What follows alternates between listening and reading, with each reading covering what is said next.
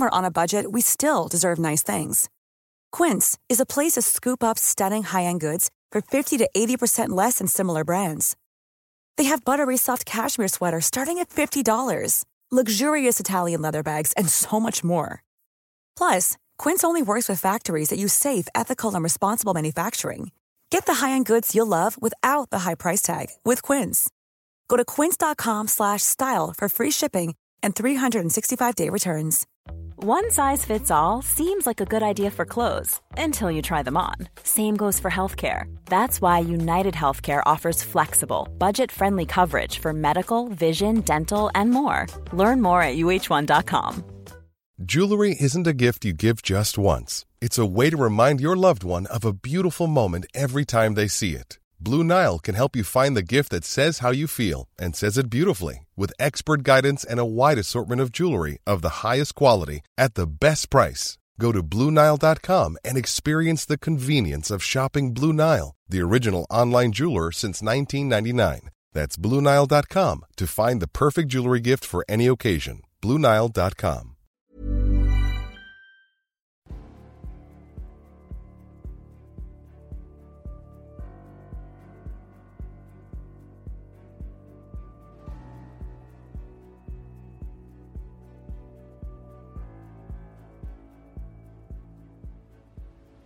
Du lyssnar på podcasten Samtal, en podcast med fokus på fria samtal. Jag heter Jannik Svensson och jag vill bjuda in dig till vår samtalsgrupp på Facebook. Länk till den hittar du på hemsidan www.samtal.ax. Jag blir också superglad om du vill vara med och hjälpa att stödja det här projektet. Det kan du göra på www.patreon.com samtal eller genom att swisha mig på nummer 070-3522 472. Länkar och nummer hittar du på hemsidan www.samtal.ax. Jag släpper nya samtal varje onsdag året runt och tar tacksamt emot tips ifall det finns någon du vill höra i podden. Idén bakom podden är att fokusera på fria samtal. Vi tror att öppenhet är grunden för det demokratiska samtalet och vill uppmuntra dig som lyssnar att exponera dig för samtal med någon du inte håller med om. Jag heter Jannik Svensson och du lyssnar på podcasten Samtal. Dan Park är gatukonstnär och samhällsprovokatör. Han är flertalet gånger dömd för hets mot folkgrupp och har för detta avtjänat fängelsestraff. Han är nu aktuell med den inställda koranbränningen som skulle ha skett i Malmö innan polisen drog in hans tillstånd. Välkommen hit Dan Park. Oh, tack, tack. Du är väl kanske mest känd för, för den gatukonst som du har sysslat med de senaste 20 åren i alla fall. Jo, det kan man säga. 20 åren, ja det är väl ja, sen 88 så det 90. Fan, det börjar bli 30 år nästan. Ja, fan, ja 30 år nästan.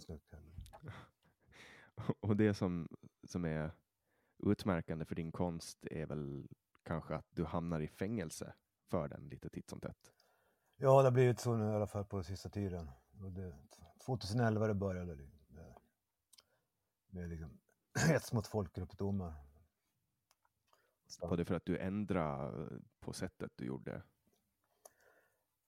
Ja, det var väl alltså på slutet av 80-talet och 90-talet då var det mycket om ja, alltså, skolskjutningar och alltså, sånt som hände. Jag tror Estonia-katastrofen gjorde också någonting om sådana grejer. Men sen kom det 2001 och då själva terrorattacken i, i New York då. Då blev det mycket snack om islam i media. Så, ja, sen kom hela det Mohammed-karikatyrerna, hela det köret. Så då blev det automatiskt att man ja, gjorde bilder om det eller gjorde affischer om det helt enkelt. Just det, för, för du blev väl, kan man säga, känd 98 när du gick runt i en jacka som täcktes av hakkors. Ja, just, blev dömd ja. för det. Då. Vad, vad var tanken med det? Alltså, det var ju i Umeå, exakt. Ja, ja. Nej, men det var väl att jag tänkte att då folk ska ha rätt att gå med vilka symboler de vill liksom. Så jag hade en bomberjacka med liksom blandad blandad kompott med lite hakkors och svenska flaggan och sånt. Jag tror det var inne med skinhead-rörelsen var inne på den tiden. Att det är roligt, jag hade ju fan långt blått hår också så det blev ja, lite avbrutet. Nej, jag såg det mer som en ironisk gest liksom och den grejen. Men så tog inte Så det finns liksom inga nazistsympatier där då? Nej, alltså Umeå det, var, det är ganska rött liksom. Så det, jag tror till och med skinsen var liksom, typ så vänsterinriktade, antirasister. Så jag tänkte då, kan det vara en liten provokation mot det hela, liksom att gå omkring med hakor så att säga. Så om, om Umeå skulle ha varit, Umeå skulle ha varit eh, nazistiskt, skulle du, skulle du ha gått med hammaren och skäran då? Ja, så det var ju passande. ja, precis. Jo, absolut. För, för jag tänker, alltså det har ju varit ett ganska genomgående tema, alltså Hitler och nazistsymboler och sånt har ju varit ett, ett genomgående tema för din konst. Är det någonting som gör att du känner speciellt stark dragning till att trycka på just den knappen? Ja, alltså det fun verkar ju funka hela tiden. Liksom. Hitler funkar i alla lägen brukar jag säga. Det, han, är, han anses som ondskan själv. Liksom, så då, det är tacksamt att använda honom, absolut. Mm. Även förintelsen och den grejen också, det är också tacksamt ämne. Vad är liksom, när du gör den här konsten, vad, vad är liksom syftet du vill uppnå? Är det samhällsdebatt eller tycker du bara om att spränga sådana här bomber i samhällsdebatten? Ja, jag är intresserad av samhällsdebatten, men sen försöka liksom alltså, vrida på det, liksom, att, att, det blir, att det inte blir så politiskt korrekt hela tiden. Utan jag, liksom, jag tvärtom mot det politiskt korrekta, så att säga. Det behövs, för jag tycker Sverige är väldigt politiskt korrekt om man jämför med andra länder i Norden faktiskt. Om man jämför med Danmark till exempel. Här, här ska, måste alla tycka lika. Liksom. Åsiktskorridoren, som det kallas. Mm. För det är, ju, det är ju ganska grova tilltag, tänker jag, som du tar. Alltså, du blev dömd 2012 då för att ha suttit upp en affisch med texten “Vår negerslav är bortsprungen”. Jo, precis. Ja, det var en kommentar till, eh, det var någon eh, maskerad som Hallands nation hade. Någon som hade klätt ut sig till ja, slav och slavägare alltså, som såldes där, slaven då. Då gick ju Afrosvenskarna riksförbund ut och ja, liksom skrek om att det är rasism, bla bla bla. Det var ju Jallow Momodou då, själva föreståndaren, vad fan man ska säga. Nej, så då gjorde han en affisch med honom då, han som styrde Afrosvenskarnas riksförbund. Ja, vår, negerslav är bortsprungen, för jag tänkte om nu en om de nu har slä, sålt slavar på Hallands nation, ja men då kan den ha sprungit bort också, så då måste man ha en efterlysning affisch. Ungefär som bortsprungna katter, tänkte jag. För och så, telefonnumret var även till Hallands nation. Så. Mm. så det var mer en kommentar på den grejen. Mm, sen sen uh, har du också haft en skylt där det stod zigenarbrott är något gott.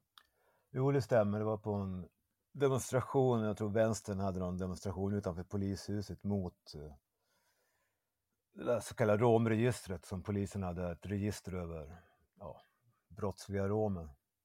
Då tänkte jag så här, ja men om vänstern protesterar mot det, mot själva registret, då måste de ju tycka att zigenarbrott är något gott. Fast ja, det gick inte så bra, de attackerade mig och slog ner mig. Fick du, fick du mycket stryk? Ja, det var några sparkar och sånt där till innan polisen ryckte in och slängde mig i liksom cellen. Sen blev jag åtalad för hets mot folkgrupp. Mm. Men jag utgår ifrån att du på något sätt eh, tycker att det här är en dålig lag om att du utsätter dig för att bli dömd gång på gång. Ja, hets mot folkgruppslagen, jo, alltså den är, den är helt sinnessjuk. Jag menar, och den kom 1948, så Lex Ober. Men då var det meningen att den bara skulle vara att kunna stoppa direkt, alltså hot mot judar, alltså grovt hot mot judar. Och sen har, nu har den utvecklats eh, till att det räcker med missaktning mot folkgrupper, kritik. Alltså det är en gummiparagraf så man kan nästan bli fälld för vad som helst nu för tiden. Och jag, jag misstänker att det är liksom när, när när själva massinvandringen startade på 90-talet, det var då de började åtala det mesta. Så jag tror det har någonting med det att göra. Att kritik mot massinvandringen, det får inte förekomma i Sverige. Så då sätter vi åt folk med hets mot folkupplagen helt enkelt. Mycket som du har gjort har ju gått liksom på, på just det här temat du sa, att man, att man gjorde den här grejen för att komma åt judehat. Och du åtalades då för att du hade lagt ut burkar där du hade skrivit cyklon B utanför en, en synagoga, alltså en judisk församling. Ja, det var i Malmö och i Stockholm. Jag satte upp bakom några vägskyltar. cyklonben Vad var tanken med det då? För att det är ju, alltså i min värld så är det jätte, det är ju alltså, det är en fruktansvärd sak. Alltså, du vet, man använder ju det för att mörda liksom systematiskt ett, ett folk. Ja, de påstår det som jag brukar säga. ja, jo, de säger det. Nej, men, du, grejen var väl mer tänker du, alltså, tänker du att, det, att de inte gjorde det? Nej, jag, alltså, andra, andra liksom säger ju att det, det är överdrivet att cyklonb det var bara för att ja, alltså avlusa kläderna. Ja, det är ju också känsligt, typ sådana här, typ så här, förintelseförnekare, det är ju också en känslig grej som är polisinkorrekt. Ja, Ja, men i alla fall. alltså, det är ju en konspirationsteori. Man vet ju att, att förintelsen har skett. Jo, jo, visst. Men just själva, själva siffran 6 miljoner, den är officiellt, den, är- den är inte 6 miljoner. För 6 miljoner, det är ju en gammal mytisk, gammal judisk myt. En siffra som används långt före Tredje riket. Så, man har ju korrigerat ner siffran eh, efter att Sovjet föll, så korrigerar man ner den. Men, men Ja. alltså, oavsett om det var 6 miljoner eller 10 000 så är det ju fortfarande en fruktansvärd sak att göra, att, att döda människor bara på grund av var de kommer ifrån. Håller du inte med om det? Jo, jo, men det här skedde väl då på 40-talet, jag menar det är två- 2020 nu, så jag tänkte, varför hålla på och tjafsa om det fortfarande? Men det förekommer ju betydligt, förekommer ju skit nu också. Varför inte koncentrera sig på det? Som är, Jag tänker att det här är ju, alltså, på 40-talet så var ju eh, samhället så pass ehm, klokt att man borde ha förstått att den här formen av radikal politik och hets skulle ha lett till massmord. Och det var ju det det gjorde. hur då menar du? Ja, Alltså, de här, den här rörelsen som växte fram i Tyskland. ja nationalsocialismen. Ja, alltså, de var ju ganska öppna med det de höll på med, att de ansåg att judarna var ett, ett problem och så. Och, och de verkställde ju det här. Det finns ju gott om dokumentation som, som visar på att förintelsen har genomförts och att det har varit system, system, systematiska mord på, på judar och andra folk. Ja, men jag tror alltså över hela Europa ansågs väl judarna vara ett problem, så det var väl ju själva tidsandan kan man säga. Så, Men, men tror, tror, tror du att, att förintelsen är en konspirationsteori?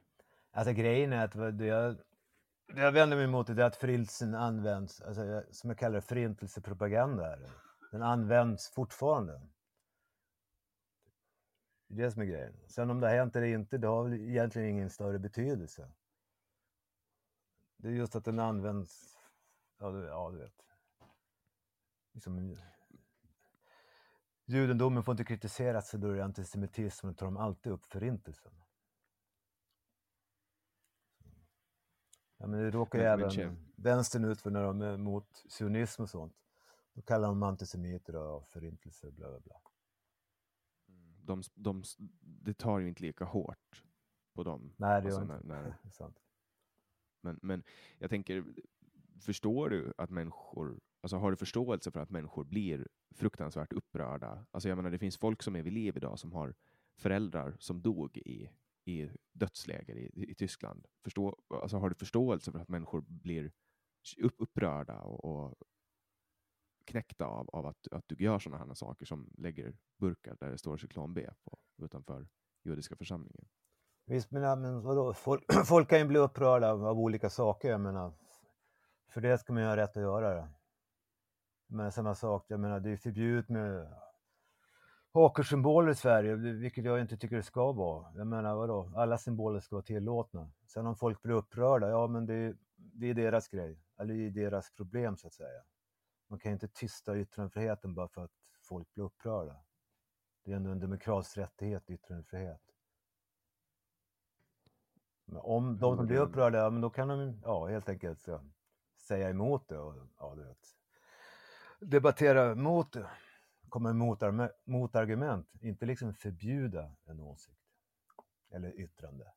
Håller du med Hitler? Alltså det han höll på med? Ja, Hitler gjorde väl ganska mycket. Han var ju vegetarian också, det håller jag med om. Absolut. Mm. Men jag tänker på just eh, systematiska mord mot olika folkgrupper. Ja, men systematiskt, alltså, det var inte det. Hitler var ju mer för att han enade folket och, och den grejen. Och det är därför han blev populär bland tyskarna helt enkelt. De, de fick det bättre. Jag menar, det var väl inte öppet att, det, att han nu ska vi utrota alla judar. Alltså, det var ju inte riktigt... Det, det, det var inte därför han kom till makten. För att sa så. Ja, men man pratar ju till och med om den slutgiltiga lösningen i Sverige.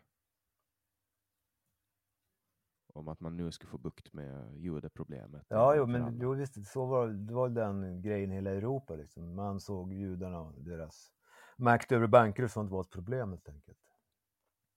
det, det jag söker efter är här, har du sympatier med nazismen? Alltså vilka delar då? Alltså, Nej, men jag, tänk, jag tänker på de här delarna med judeproblemet som de kallar det. Anser du att det är ett problem med, med judar? Att de finns och lever i samhället? nej, som det är nu, alltså, det är ju ingenting man ser i så fall. Men det vi har problem med nu, alltså i Norden, det är ju med islam, alltså, islamismen. Det är det som är det stora problemet, anser jag. För jag menar, ja, det är ungefär som den här demonstrationen som nu blev inställd. Jag menar, det var ju ja, när vi skulle liksom kritisera islamismen. Alltså. Och Rasmus Paludan skulle bränna Koranen. Ja, det blev ju inställt av svenska staten. Det berodde på att det fanns en hotbild och att de inte kunde garantera vår säkerhet. Vilket betyder att de har böjt sig inför islams våldhot och de liksom inte kan skydda oss helt enkelt. Det var du som eh, bjöd hit honom, va? Ja, precis. Jag träffade honom på något 50-årskalas i, i, på Gyllen. Och då frågade han, mig, eh, frågade han mig om jag kunde ansöka om polistillstånd för en manifestation i, i Malmö. Han ville först ta det i Rosengård, men det, men det sa polisen tvär nej till. Så då anvisade de oss till Fridhemstorget som verkade okej. Men sen gick med att det var en byggarbetsplats och de menade då kunde motdemonstranterna kasta massa bråte och sten på oss så att det låg framme. Så då fick vi Stortorget istället, mer centralt i Malmö. Och det verkar ju vara helt okej. Men sen då plötsligt då blev det tvärstopp.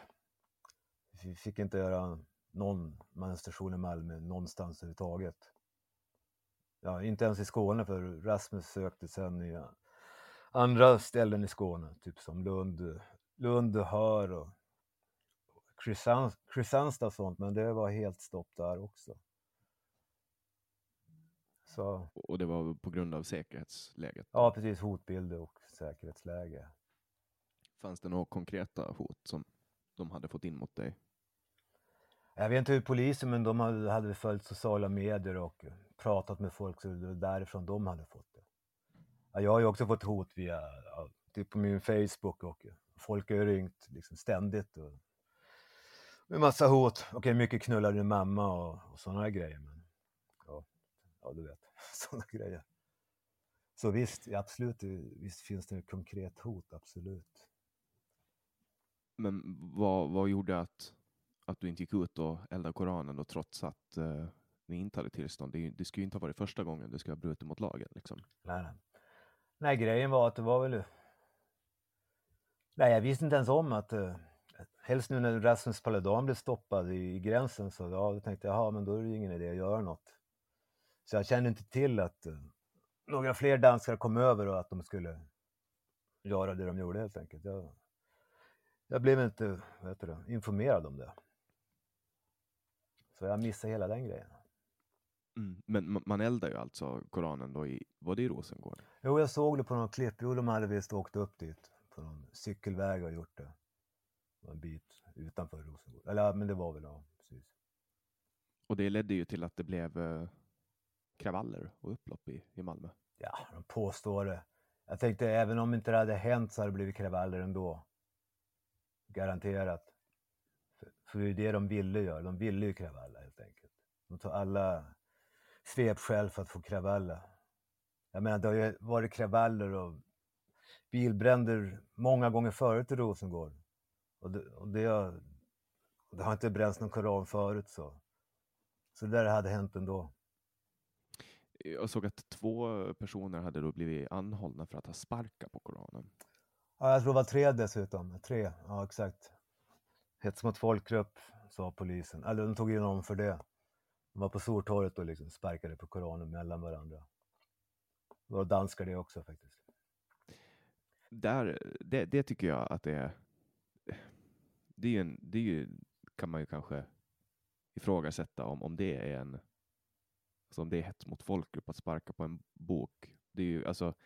Det är ju inte respektfullt att göra det vilken helig skrift man än sparkar på, men är det hets mot folkgrupp? Det är frågan alltså. Nej, det är, det är frågan. Alltså, jag, tvivlar på att det kommer att gå till åtal, men det skulle vara intressant om det gick till åtal, absolut. Mm. De kanske bara ville få bort dem från, från gatan för att de inte skulle hetsa upp folk. Ja, jo, precis. Det tror jag också, för polisen brukar göra så att ja, där misstänker vi hets mot folkgrupp. Men sen många av de grejerna kommer aldrig gå upp till åtal.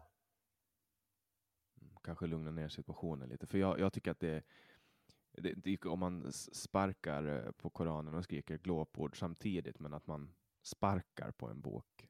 Det, det känns inte som att det, alltså, eh, så, vitt, så vitt jag känner lagen där så, så, så nämnde den inte någonting om att sparka på heliga skrifter. Nej, nej, precis. Det skulle vara om man skriker någon okvällens ord, alla muslimer ska dö samtidigt, då kan det bli det, men inte om man bara sparkar. Så nej. Det skulle vara mycket konstigt om de skulle bli åtalade och fälld för det.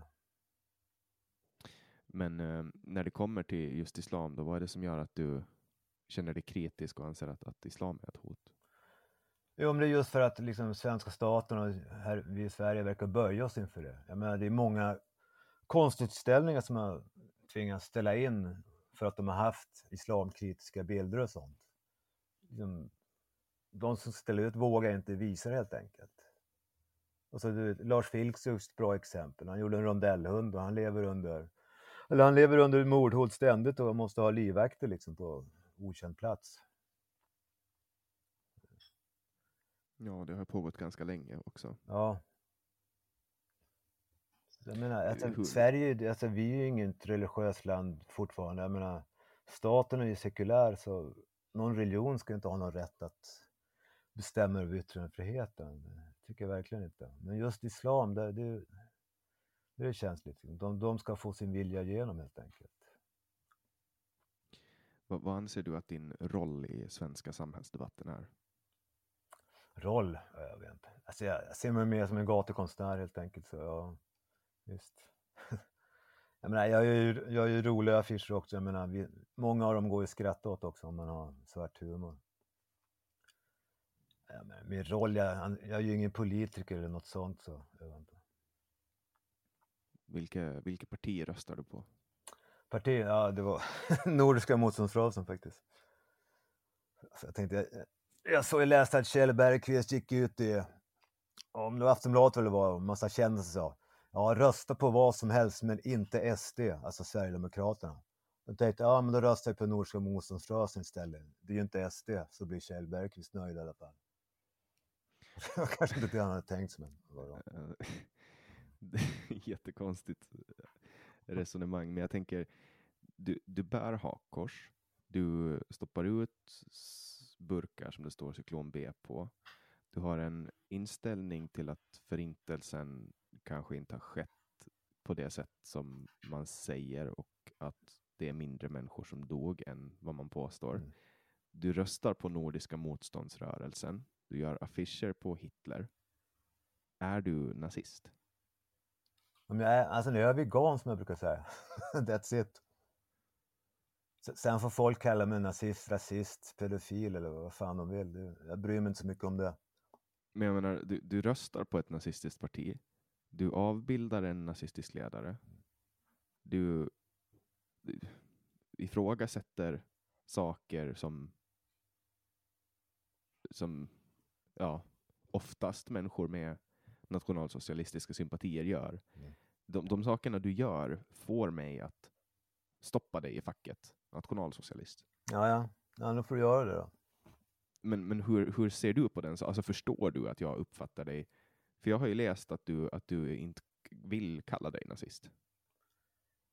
Nej, men alltså, som sagt, jag bryr mig inte så mycket om det. Jag menar, visst. Som det nu verkar, det verkar nationalsocialister, är de, det, det är de enda som verkar stå upp för yttrandefriheten nu för tiden. Jag menar, de är otroligt förföljda av staten. Liksom. De får fan inte göra någonting nästan. De blev, hamnade också i fängelse för hets mot folkgrupp och grejer. Så jag tänkte, jag säger så här, ja men det är klart jag måste stå upp på deras sida, jag måste stå upp på den, den svaga sida. Vad ser du på, hur ser du på till exempel kommunism? Kommunismen, al- alltså rent politiskt eller rent... Alltså det, det, är inga, det är inga problem att vara kommunist i Sverige, det är nästan skikt. Så det är lite tufft. Man kan gå omkring med Che Guevara t-shirts och liksom Stalin. Stalin-tal är absolut inga problem. Det är helt okej bland liksom, kultureliten. Däremot Hitler, ja, då jäklar. Då, då brinner det. Mm. Jag, ty- jag tycker att det är, alltså, jag vet inte. Det är svårt, alltså det, jag, jag har svårt att, att, kunna utröna om du är liksom övertygad nationalsocialist eller om du verkligen bara är en person som gör allt för att provocera. Ja, ja. ja men det är väl också lite roligt att man inte vet riktigt. Så. Ja. Ja, för att du har, du har själv sagt att, att du, du, du alltid går emot strömmen. Jo. Ehm, tror du att du skulle vara kommunist om vi levde i ett jättehögersamhälle? Ja, jag är ju redan antikapitalist kan man säga. Jag menar, vad fan. Så visst. Alltså höger, det är mycket skit i högern, alltså just det med kapitalismen och jävla djurförtrycket och allt det där. Men Alltså, kapitali- alltså djurförtryck, det, jag tror jag i stort sett bygger just på kapitalismen. För det handlar ju, handlar ju om att tjäna pengar. Alltså folk har ju inte minkfarmer och, och, och liksom köttfabriker för att de vill vara taskiga mot djuren utan det handlar ju om, ja, de vill, de vill tjäna stålar helt enkelt. Ja, jag vet inte hur snälla Sovjetryssarna var mot, mot djur. Nej, exakt. Nej, kommunismen var ju absolut inte... Nej, exakt. Djuren hade ingen större plats i den ideologin, det stämmer. Men- Men jag menar, alltså jag tänker, vad, är, det, är det din kritik mot kapitalismen då? Alltså att det förtrycker djur? Eller, eller, har du, Ja, det är jag i stort sett. eller finns det någon form av ekonomiska tankar kring varför, varför man borde ha något annat system än, än kapitalism? Jag tänkte just det med globalismen också, det är lite kritiskt mot. Jag menar att det är företag ska kunna verka styra, att det är liksom pengarna som ska styra. Men... Jag menar, välfärd är absolut bra, men det ska ju inte vara på marknadens villkor, som de brukar säga. Vad, vad har du för inkomstkällor nu då? Ja, det är ekonomiskt bistånd. Mm. Socialbidrag som det kallas i, i vanligt, vanligt folkmål. Fast inte så mycket, det? 4 000 per månad. Och, och boende eller? Nej, jag är hemlös. Är hemlös. Det blev jag efter alla jävla fängelsestraff. Det är ingen som vill hyra ut åt dig? Nej, nej, precis.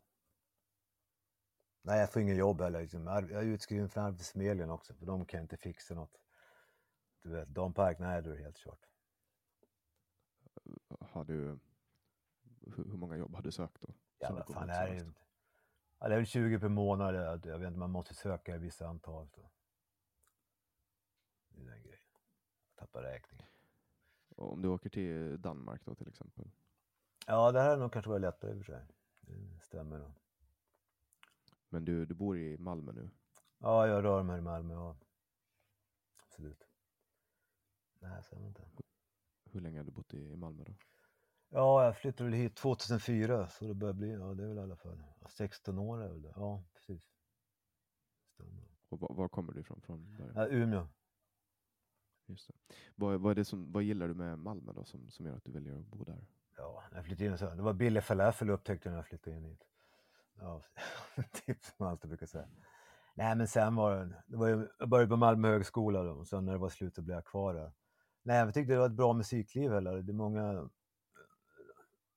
många liveställen man kunde se livemusik på, så det, det var ju positivt med Malmö, absolut. Vad, vad lyssnade du på för musik då? Vad var det som... Ja, det är väl blandat, genre? det är typ elektroniskt och ja, fan, synt, got, postrock, ja, hela den köret. Alternativ musik kan man säga.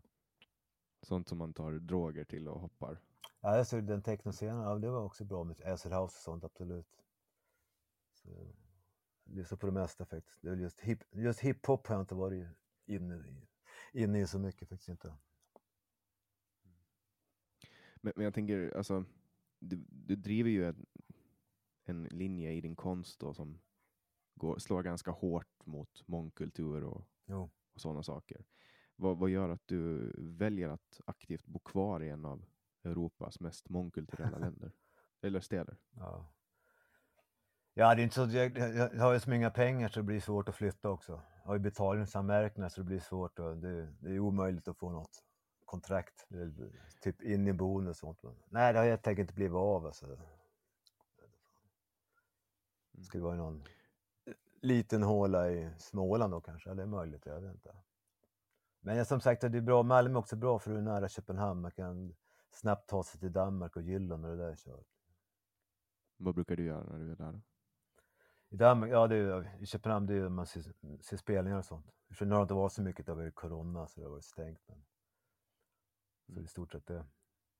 Brukar det vara en del demonstrationer också, Får frihet som också är islamkritiskt brukar ha en del demonstrationer i Danmark. Ja, även Lars Vilks har haft en del föredrag där också, i Köpenhamn. Eftersom det inte går i Sverige längre. Så, Men det låter ju ändå som att du har någon form av politisk agenda när du åker på demonstrationer då, mot islam. Inte islamism om jag förstår det rätt, utan islam. ja, det är samma sak. Ja, det är väl, islam är religionen och islamism är väl den politiska ideologin. Ja, ja, men det, det hör ihop.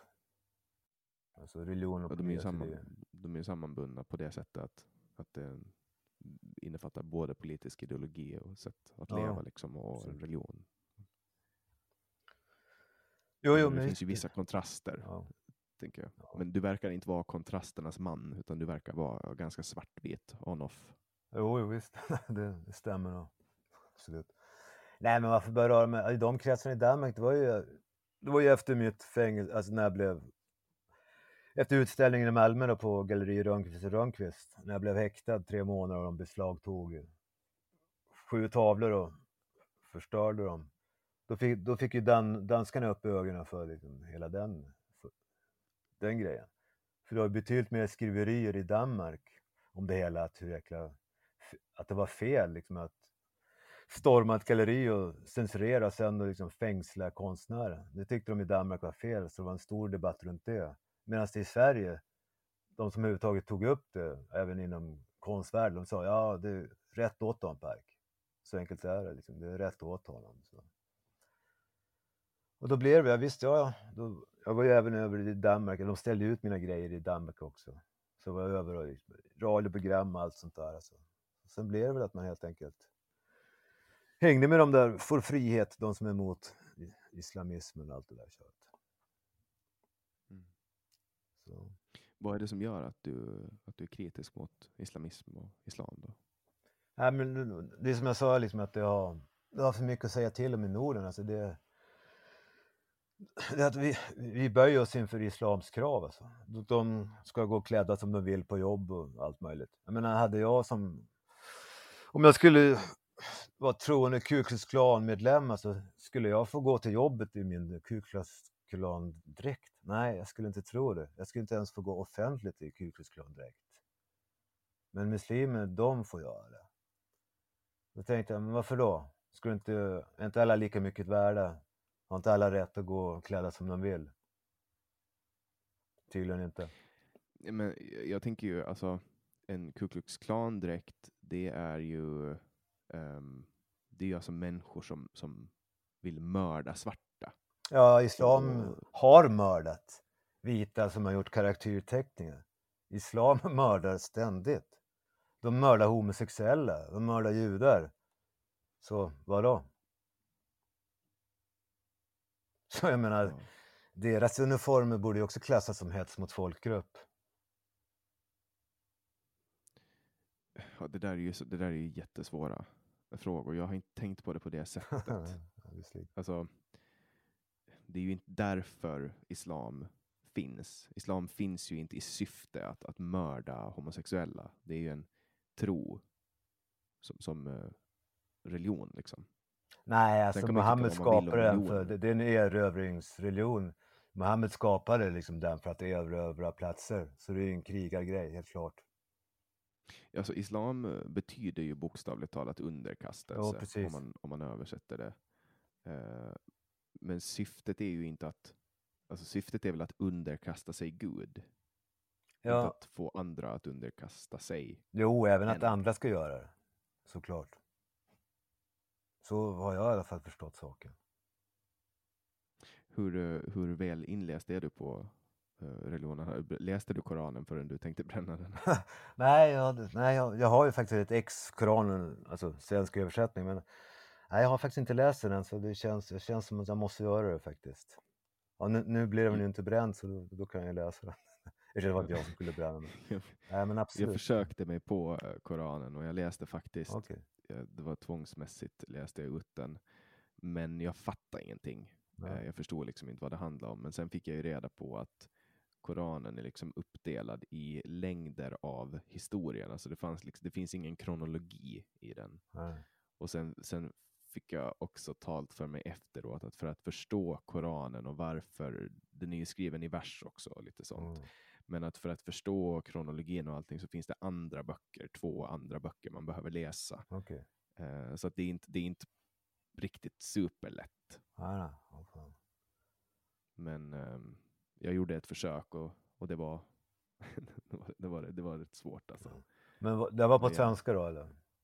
Ja, den var översatt till svenska. Jo, för jag hörde det var någon som berättade för mig, han som var mer insatt, han sa att en, en, en, arabisk, en arabisk översättning, den är liksom mer äkta. Då säger han att de svenska och till andra språk, då har de liksom tagit bort vissa, ja du vet. De har helt enkelt gjort den lite mer politiskt korrekt, enligt honom i alla fall. Alltså, det finns ju olika översättningar av Koranen. Ja, Och så finns det översättningar till engelska som översätts till svenska. Och det är klart att man får lite som är lost in translation. Men eh, jag tror nog att folk skulle reagera på om de skulle börja ta bort saker ur Ja. den.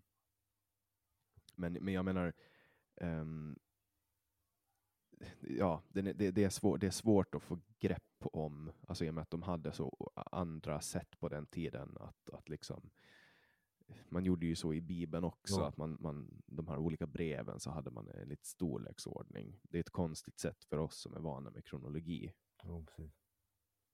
Men, eh, har du läst eh, Tora eller, eller om judendomen? Alltså Tora, är inte det gamla testamentet då? Eller är det Talmudet? Nej just det, Tora, ja, jo, Talmud är väl något annat. Heliga skrifter, gamla heliga skrifter, men jag vet, det används väl kanske inte riktigt på samma sätt som, ehm, som ehm, vi använder Bibeln. Ja. Eller nu bara utgår jag från att du är kristen för att du är född i Sverige, men Nej, absolut, ja, nej jag är fan inte kristen alltså. Jag är inte ens döpt. är du, vad, vad, är du ateist eller? Jag är antiteist nästan till och med. Vad vänder mig starkt mot de här mon- monotetiska religionerna som kristendom, judendom och islam. Det är helt, nej. Jag menar, om Sverige och Norden ska ha en religion, då skulle det vara asatron i så fall. Ja, men sen kom ju den här monoteistiska revolutionen som tog bort eh, att man fick ha flera gudar. Ja, precis. Det har jag, jag funderat lite på det nyligen. ehm, varför det är så. Varför man, varför man bara ryckte bort alla gudar. Ja. Nej, jag har för mig att det, var väl också ett maktanspråk. Det var lättare att styra folk om man hade en monoteistisk religion, även i Sverige. Så att de inte liksom trodde på en massa olika gudar, utan tro på en. Då är det lättare att styra folket helt enkelt. Ja, det ligger säkert någonting i det. Jag, jag, tycker, att, eh, jag tycker att det är konstigt när folk eh, läser skrifter, alla former av, av skrifter, vare sig de är nya eller gamla. Eh, eller gamla skrifter speciellt och läser dem ordagrant. Det, är ju konstiga saker liksom, som skrevs på den tiden. Och, och jag menar, bara man går tillbaks hundra år i tiden så hittar man ju jättekonstiga sätt att se på saker. som Jag hittade hemma hos min syster, hon hade hittat den någonstans, en bok från typ 20-talet som beskrev hur en kvinna ska vara. Ja. Och, och då liksom, då var det någon manlig författare som har satt sig ner och liksom beskrev hur en kvinna ska bete sig, hur hon ska laga mat och, och sådana saker. Och jag menar, det är knappt hundra år sedan. Jag menar, går vi tillbaks 1500 år och börjar läsa böcker då, det var ju liksom många av de här sakerna i de religiösa elementen. Det finns både i judendomen och i islam. Just det här med mat, alltså att man ska undvika griskött. För att förr i tiden så var det farligt att äta griskött för att man kunde dö helt enkelt. Och så är det inte längre. Det fanns olika anledningar till varför man skulle vara renlig, varför man skulle tvätta händerna. Det här var liksom ett sätt för, för kyrkan och församlingarna då att att ta, ta vidare um, olika former av seder, därför att det var så man lärde ut folk genom kyrkbänkar. Um, men sen väljer folk att hålla kvar vid det här religiöst efteråt. Att ja, de blir jätteupprörda om de råkar få i sig griskött uh, och så vidare. och så vidare. Okay. Nej, jag, tror, liksom. ja, jag tror även det där liksom varför homosexualitet är förbjudet. Det tror jag också mer beror på att, eh, ja, att själva folket sprids inte vidare om, om folk är homosexuella.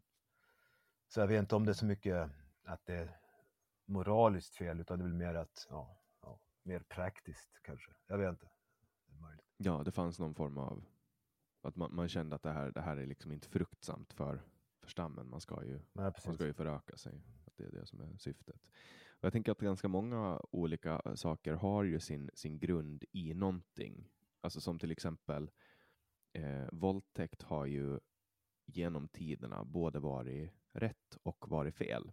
Alltså om man kollar på olika stammar så, så har det funnits en, en samhällelig nytta. Det är helt sjukt att jag överhuvudtaget säger det här, men man får, man får ta det för vad det är. Det har funnits en samhällelig nytta i att sprida sin stam vidare genom andra stammars kvinnor just för att minimera incest. Mm. Och, och i och med att stammar i många fall var ovänner och edsvurna fiender och så vidare, så, så skedde ofta den här reproduktionen då genom våldtäkter. Man kidnappar kvinnor och våldtog dem. Men sen har man också under tiden straffa våldtäktsmän väldigt, väldigt mycket om det har skett inom stammen. Just. Därför att då har man då, har man då riskerat att liksom föra vidare inavel eller att bryta upp den här dynamiken som är så viktig för att en stam ska kunna överleva, där man är allas öron, allas ögon och liksom man ska ständigt vara på, på jakt efter, eller på bak efter hot. Mm. Eh, så jag tänker att det finns någonting där också. Att det är också en, ehm, en kulturell grej, kan man väl nästan säga. Att, jag menar, det var ju ganska länge lagligt i Sverige att våldta sin fru. Ja.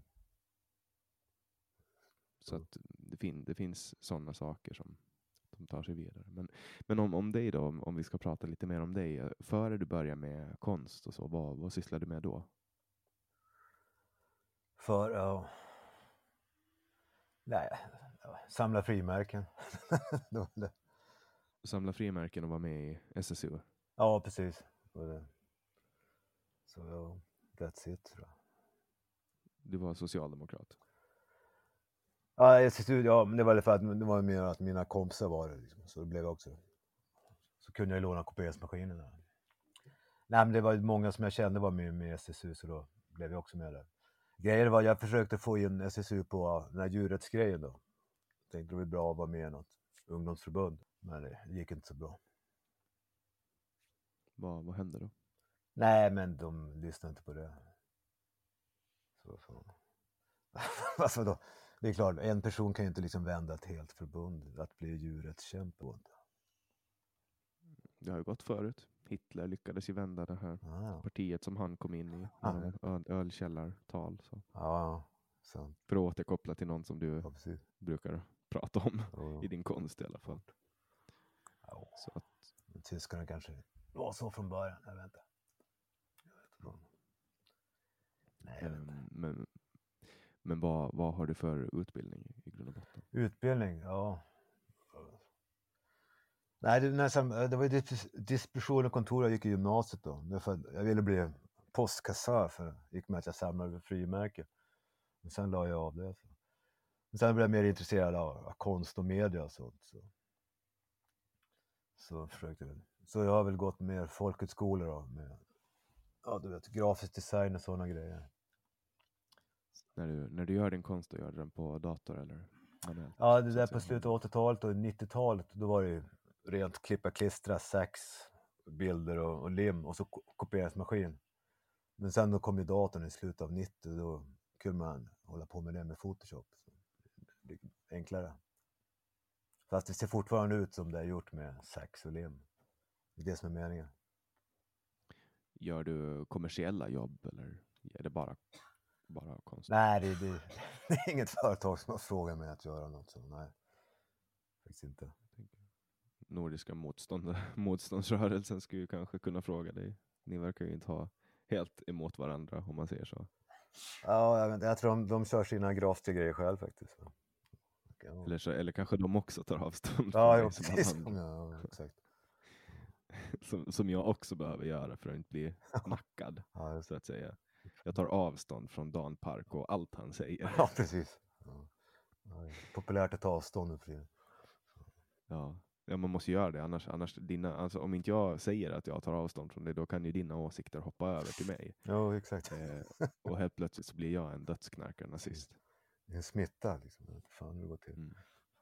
Jag säljer ju sådana t-skjortor på min eh, webbshop. Dödsknarkare nazist står det. Ja, Jag tycker att det är ett beskrivande ord. ja, precis. Ja, men Du nu knarkar inte jag. Så fan, då måste jag börja med det. Har, du, har du använt eh, droger? Nej, jag har ju provat såklart på 90-talet. Alltså typ, ja, ja rökt och så, sådana grejer. Nej, så Jag provade även röd flugsvamp också. Som det blev psykedeliskt. blir, man ens hög på det börjar man inte bara spy. Jo, jag spydde. Jo, det gjorde jag. Nej, men sen var det en liten psykedelisk eh, känsla faktiskt, det var det. Men toppsläktskivling är bättre typ faktiskt. Om man vill ha den grejen. Psilocybin är ju de, de svamparna. Så jag vill prova. Har du, har du tagit det? Magiska svampar. Ja, det var lite roligt faktiskt. Nej, sen har jag väl träffat, testat amfetamin två gånger men det är helt meningslöst. Det, man blir bara nykter av det. Så, ja, Så du, du håller inte på med, med droger då? Nej, nej, absolut inte det. Det är väl öl, det är väl det, är väl det mest drogiga jag kan tänka mig. Om det är någon spelning om helgen så kan man ta några öl. Just det. Spelar du själv någon? Nej, faktiskt jag kan fan inte göra det. nej, nej, jag, nej, någon musiker är jag verkligen inte. Jag är mer lyssnare så att säga. För jag hade ju en spel, eller spelning och spelning. I Umeå då var jag där ungdomsgården eller vad, Galaxen hette det. Då, jag och en kompis stod där med två vinkelslipare och körde med alltså bakgrundstejp. Det var den enda spelningen jag har gjort. din, din musik är typ eh, lika ambitiös som din konst när det kommer till att bli uppskattad. Då. Ja, ja, precis, exakt. Säljer du några konstverk? Va? Men- Säljer du konstverk? Det Ja, det, så det brukar ju bli ex, exemplar över efter jag varit ute och limmat. Så, då. så visst, folk är intresserade så brukar jag faktiskt sälja. Alltså typ man signerar och så säljer det. Vad är det för typer av folk som köper dem då? Ja, jag vet inte fan. Blandat håller på. Nej, men det är väl... Nej, jag vet inte. Jag... Det kanske är någon som på högerkanten eller vad man ska kalla det. Jag är inte moderat då, men... Nej, men de som vill stödja min kamp för yttrandefrihet eller vad man kan säga. Just det, jag, jag, jag, tror, just det, jag hade ju en, någon jävla utställning i Svenskarnas hus också i Älgarås. Där hade jag några tavlor jag sålde som var inramade faktiskt. Det gick bra där faktiskt. För annars är det helt kört, alltså typ vanliga konstgallerier. Ja, det var ju 2014 på Rönnqvist och Rönnqvist, men sen är det helt kört. Hu- Hur är det om, om, om den här paragrafen då, hets mot folkgrupp, den hävs? Mm. Kommer du då att sluta med allt det du håller på med? Och börja gå, i pension och göra något annat? Nej, sluta behöver jag inte göra det. Jag menar vadå? Mitt mål är ju inte att sitta i fängelse. det, det, det har bara blivit så. Så alltså, ja. Hur känner du när du sitter där och läser domen? Läser domen? Ja, när, du, när du inser att ja, nu ska jag till fängelse. Ja. Alltså det brukar ju vara mest, ja, det är mest jag tycker, ja, vad är det här jäkla blaj liksom? För de skriver ju inte liksom, vad, men vad är det som är problemet egentligen?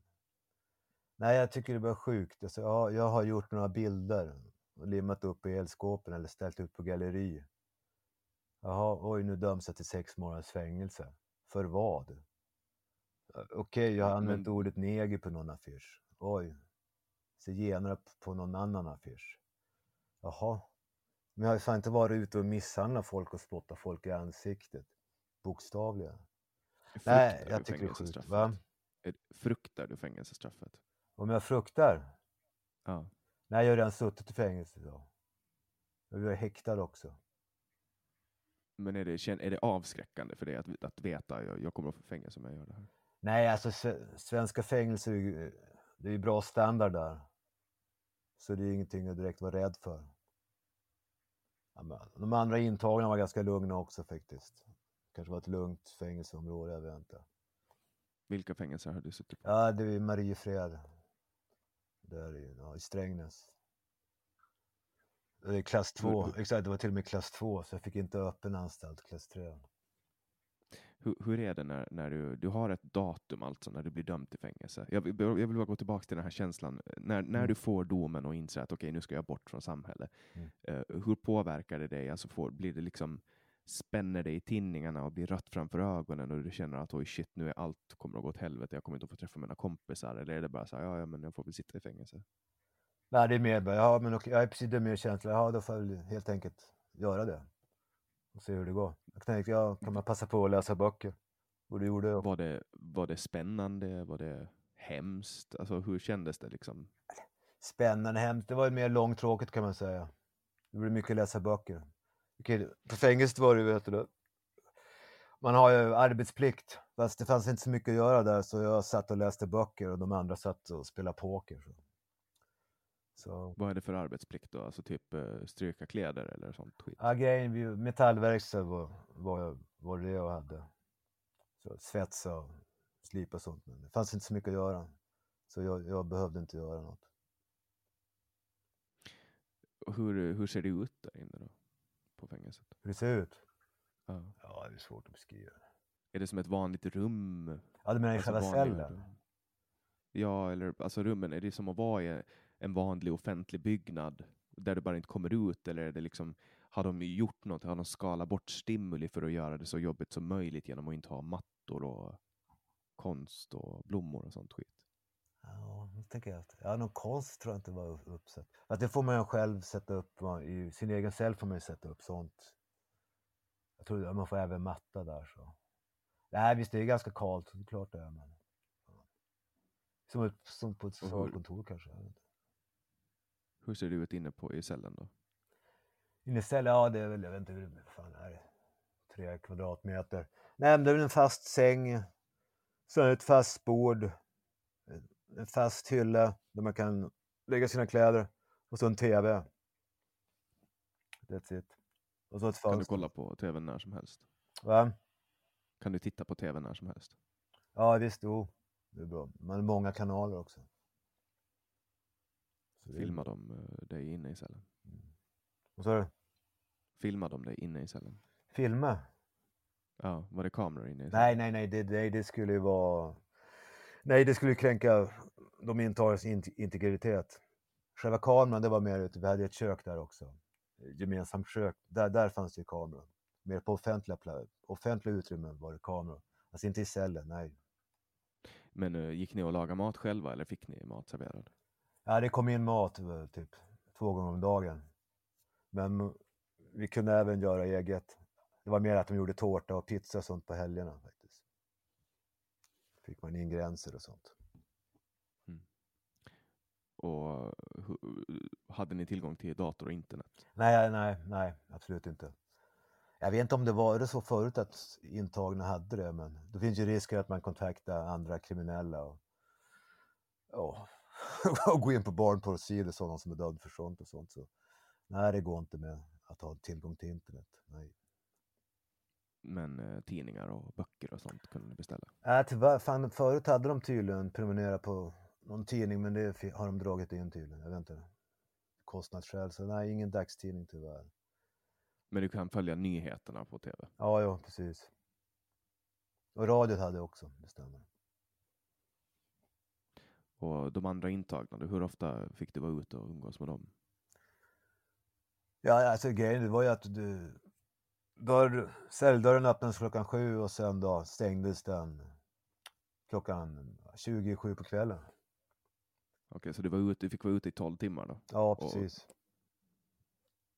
Jag tror det var grejerna. Om man röker, det var liksom klockan 17.00 fick man röka, då var det tre cigg. Tre cigaretter fick man röka om dagen helt enkelt och just klockan 17.00. Så ja. Är det en del av straffet att, man, att de begränsar ens rökvanor? Nej, jag vet faktiskt inte. Alltså förut tydligen hörde men då kunde man, hade man rätt att röka i cellen faktiskt så mycket man ville. Men jag menar, de, de tar ju bort, det blir rökningsförbud även lite överallt, även i sjukhus och sånt. Så det, så det är klart det måste bli. det var väl där man började. Ta bort cigaretterna.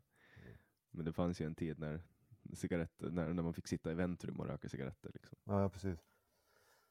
Nej, alltså. Nej, så det är ingen del av straffet utan det är bara att det, det är så helt enkelt nu i samhället. Att rökning är förbjudet på de flesta ställen. Så, så förutom att läsa böcker och titta på tv i cellen, vad, vad kunde du mer göra? Nej, det är väl det liksom. Och prata med andra? Ja, jo. Vad var det för andra folk där då? Vad var de dömda för?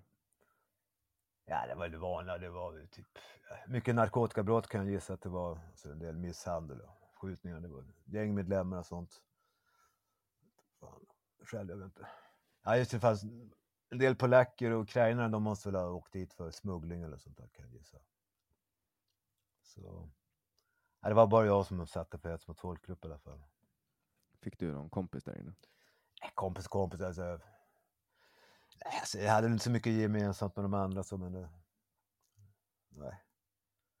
Var det någon som eh, visade intresse för dig då? Tyckte att det du gjorde var, eller kände till dig eller så? Ja, de frågade varför jag satt. Då sa jag hets mot folkgrupp för jag använde ordet neger. Ja. Så, nej, de verkar inte ha så stor koll just att jag, alltså med gatukonst och sånt, nej. Så de, de rör, Men du var ingen som blev arg på dig och slog dig där inne då? Nej, det var ju någon, någon som kanske var lite sur så här, men jag jag använt ordet neger, men de andra sa, vadå, vi använder också ordet neger. Fan, det är lugnt. typ araberna sa, det är inga problem. Det. Nej, det var en annan svart där också som hade intagit, men han var schysst liksom. Vad, vad läste du för böcker då? Eller vad läser du för böcker i allmänhet? Ja, ja, det mesta som fanns det var typ så kallad true crime. Leif GW Persson och sånt. Alltså, det fanns en del böcker om Palmemordet också som jag kunde läsa där. Så, just. Mycket sånt. Ja, Fin- tror Hell- finns en om Hells att de Angels, ja, hela den grejen. Och de böckerna fanns inne på fängelset? Ja, precis. Jag tror det finns en anledning att, eh, att de lägger just Leif GW böcker inne i fängelset. Ja, ja. De kan inte, kanske mena att det är det de intagna är intresserade av, liksom. kriminallitteratur helt enkelt. För att de är just kriminella. Då. Ja, ja, exakt. Det är deras grej. Ehm, hur var maten då? Ja, jag hade ju vegankost så visst, den var helt okej. Den funkade. Typ kikärtsbiffar och potatis? Ja, precis. Eh, Helt okej. Är det domstolen som bestämmer vad man ska ha för regler eh, inne på fängelset? Eller är det... Nej, nej, nej. Domstolen bestämmer ju bara själva domen då. De bestämmer inte var man ska sitta heller, utan det, det är väl kriminalvården som helt enkelt placerar där det finns plats. Hur många år av ditt liv har du suttit i fängelse totalt? Nej, jag suttit inne, det, är väl bara, ja, det var ju då, där, 2014, då jag satt häktad tre månader i Ystad. Ystadhäktet. Och då dömdes jag till fem månader, men då hade jag suttit av det i, i häktet. gick man till två tredjedelar man måste sitta i Sverige. Ja, och sen då var det ja, de här två och en halv månader jag satt nu i Mariefred. Jag tror jag dömdes till, vad fan var det? Också fem månader, men eh, två tredjedelar. Ja, nu, är jag, nu jag, vet inte om det, vad fan kallas det? Jag har ju villkorligt nu, så om jag gör något brott så inom ett år då måste jag in och avtjäna dem åt det som är kvar helt enkelt. Just, just det, jag satt fan häktad en, en månad också. På, för, övrigt, för övrigt om tre månader. Jag satt månad i mars 2014 också. Det var för att jag hade varit på rättegång med hets mot folkgrupp. Ja, det var några affischer. Sen gick jag hem och la upp på min blogg, Lidl Day, att jag har varit på rättegång idag. Ja, och, och pratat om de här, eller det gällde de här affischerna. Så publicerade jag affischerna. Och dagen efter kom polisen liksom, stormades in i, i lägenheten och tog mig liksom. Till häktet fick jag sitta där en månad. De menade att det var hets mot folkgrupp i och med att jag hade skrivit att jag hade varit på rättegång. Men Visst. de bilderna blev väl offentliga handlingar i och med att du har varit på rättegång? Ja, jo. Ja, precis. jag, jag hade inte ens blivit fälld ännu för den rättegången. Men ändå, jag blev fälld i tingsrätt när jag satt häktad för det. Men det överklagade jag till hovrätt och då blev jag friad.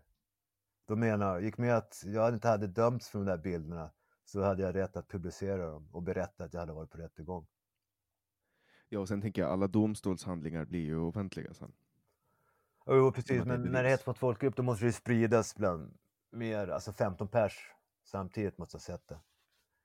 Så det räcker ju inte liksom att... Det är ungefär om jag har... Om jag liksom har en bild hemma, en hakkorsfana hemma, det är helt okej. Så länge det inte syns utåt. Däremot om det kommer 15 pers hem till mig och ser det, ja då kan det vara hets mot folkgrupp.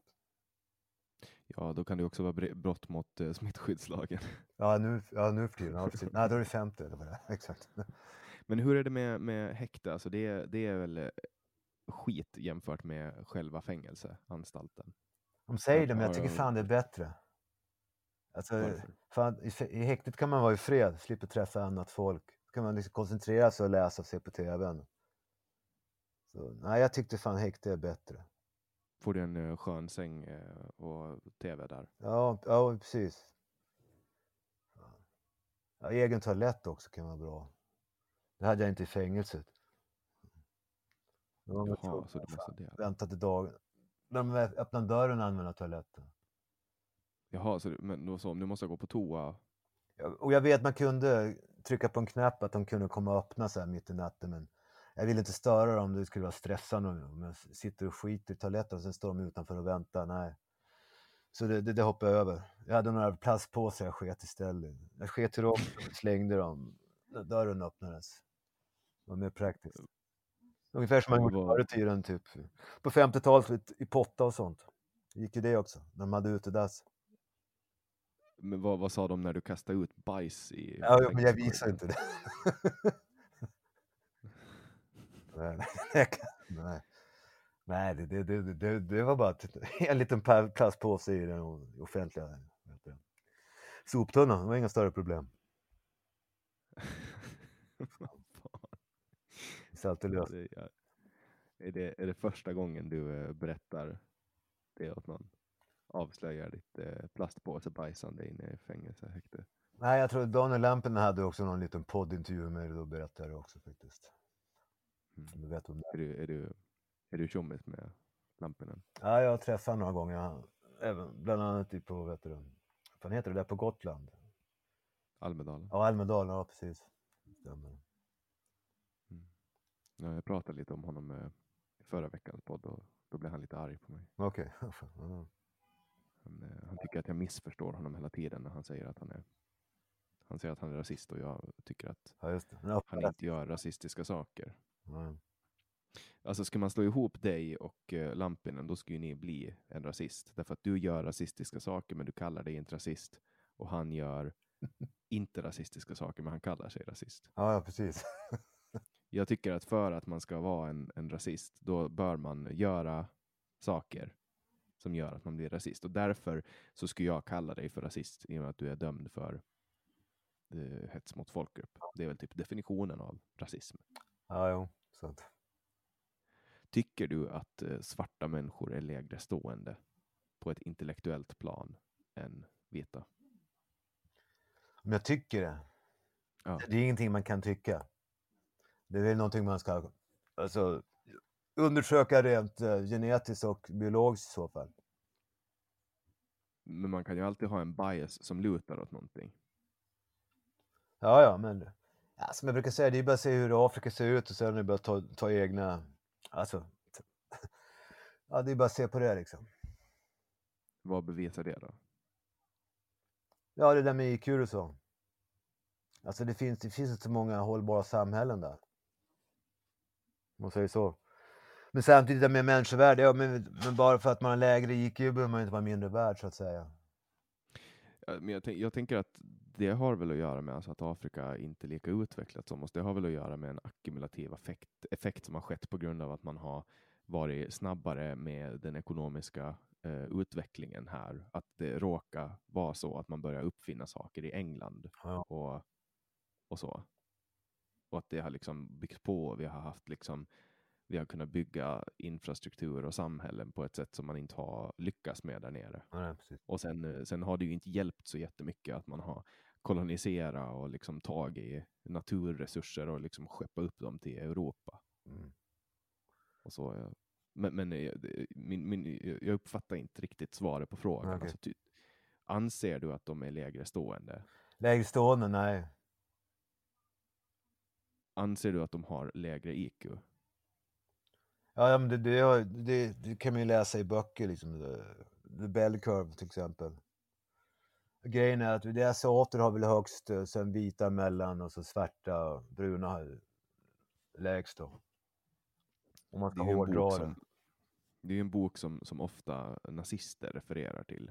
Och jag, och om jag är helt rätt underrättad så, så är ju inte där eh, forskning som lutar på vetenskapliga metoden. Jag vet inte riktigt. Ja, alltså vem påstår det? Nej men det är bara så, alltså jag har bara, Jag tänkte att dagens forskning, den, den måste ju vara politiskt korrekt. Annars får de ingen, annars får de ingen pengar för sin forskning. Så det är klart. Och nu är det politiskt inkorrekt att forska om IQ. mm. alltså jag tänker du har ju varit med, nu googlar jag dig och hittar liksom, du har, du har ju varit med i Nordfront, de har Jo. intervjuat dig. Det stämmer. hur, hur känner du inför att liksom aktivt delta i någonting som de gör? Inte att ta ställning. Nej, men det är självklart. Jag menar, om någon ringer mig och och vill ha intervju med mig via podd, så är det självklart jag tackar ja. Jag menar, vänstern kan ringa mig också. De är välkomna. Men det gör de aldrig. Så nej, jag har inga problem med det. Mm. Tvärtom. Men, men jag, ja, jag tänker, så du ställer upp för alla då? Ja, ja visst, absolut. Jag, Jag menar vadå, det måste man väl göra. Jag menar om man håller på med gatukonst och, och konst, då är det klart att det är bra att man får sina verk spridna liksom och ja, hela den grejen. Man kan inte liksom bara, nej jag får bara prata med de här. Det tycker inte jag, det jag tycker man ska kunna prata med alla. jag håller ju med om att man ska prata om alla, med alla, men jag tänker att, alltså, alltså att, att ställa upp eh, för en intervju med, med Nordfront, de har ju två syften. Det ena syftet är att lyfta upp folk som, som eh, sprider deras tankar, eller tankar som de gillar, Mm. eller sänka folk som sprider tankar som de ogillar. Mm. Det är, två, det är deras två syften med intervjuer och, och jag tror jag tillhör den första kategorin mer än den andra. Ja. Tror du inte att, att även, om, även om du nu väljer att inte riktigt kalla dig nazist och så, att, att det du gör gynnar dem? Ja, de ser väl mig som en, en som står upp för yttrandefriheten. Och de är också för yttrandefriheten. Alltså, alla, ja. ja, sin egen i alla fall. och med att deras yttrandefrihet är hotad av, av liksom, svenska staten, så ja, visst. Ja. Ja, vissa saker är ju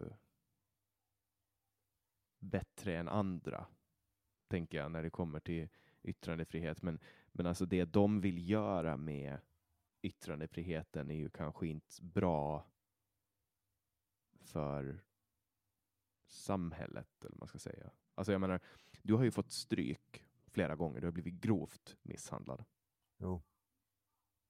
det, Ja, är, det är väl inte, ja. det är väl inte kul? Va? Det är väl inte roligt? Nej, nej, så när det är liksom som vänster, våldsvänstern som gör, håller på med sånt. Antifa och sånt. Ja, det stämmer. I Köpenhamn kallar de sig autonoma. Nej, det, jag det, har- det, det är sådana De slog ju sönder ditt öga en gång, riktigt ordentligt. Ja, det var i Köpenhamn, det stämmer. Och, och tänk då att du går på gatan och någon gör så mot dig bara för att du är vit. Mm. Det, det skulle ju vara, alltså att du skulle få utstå det. Nu fick ju du utstå det på grund av att du har åsikter som är, eller du gör saker som är klandervärda. Ja, och att jag är vit. Jag tror inte det har att göra med att du är. Jag tror Hade jag varit svart hade de aldrig gjort det, för då hade de ju själv blivit kallade rasister. Eller hur? Men alltså om du skulle, om du skulle göra konst med ehm, de här grejerna som du gör nu och, och, och vara svart så tror jag du skulle få lika mycket reaktioner. Du tror det? Nej, jag tror inte det. Folk skulle väl kanske vara lite mindre, eh, alltså lite mer förvirrade kanske. Mm. Men jag tror, alltså över varför, varför, men jag tror fortfarande att du skulle bli liksom att du skulle få stryk och så. Ja, det är möjligt. Ja, du menar Jack Arklöv skulle kanske få stryk med att han är nazist en gång i tiden? Ja, ja, det är möjligt. Även fast han är svart menar jag. Hur många gånger har du fått eh, stryk då? Alltså grovt. Ja, där du har, alltså, ja men, alltså är det så många gånger att, att du inte kan räkna det, eller är det Ja, alltså det beror på vad du menar med stryk alltså. ja, fysiskt handgemäng? Nej, men det, fan, det var väl Köpenhamn.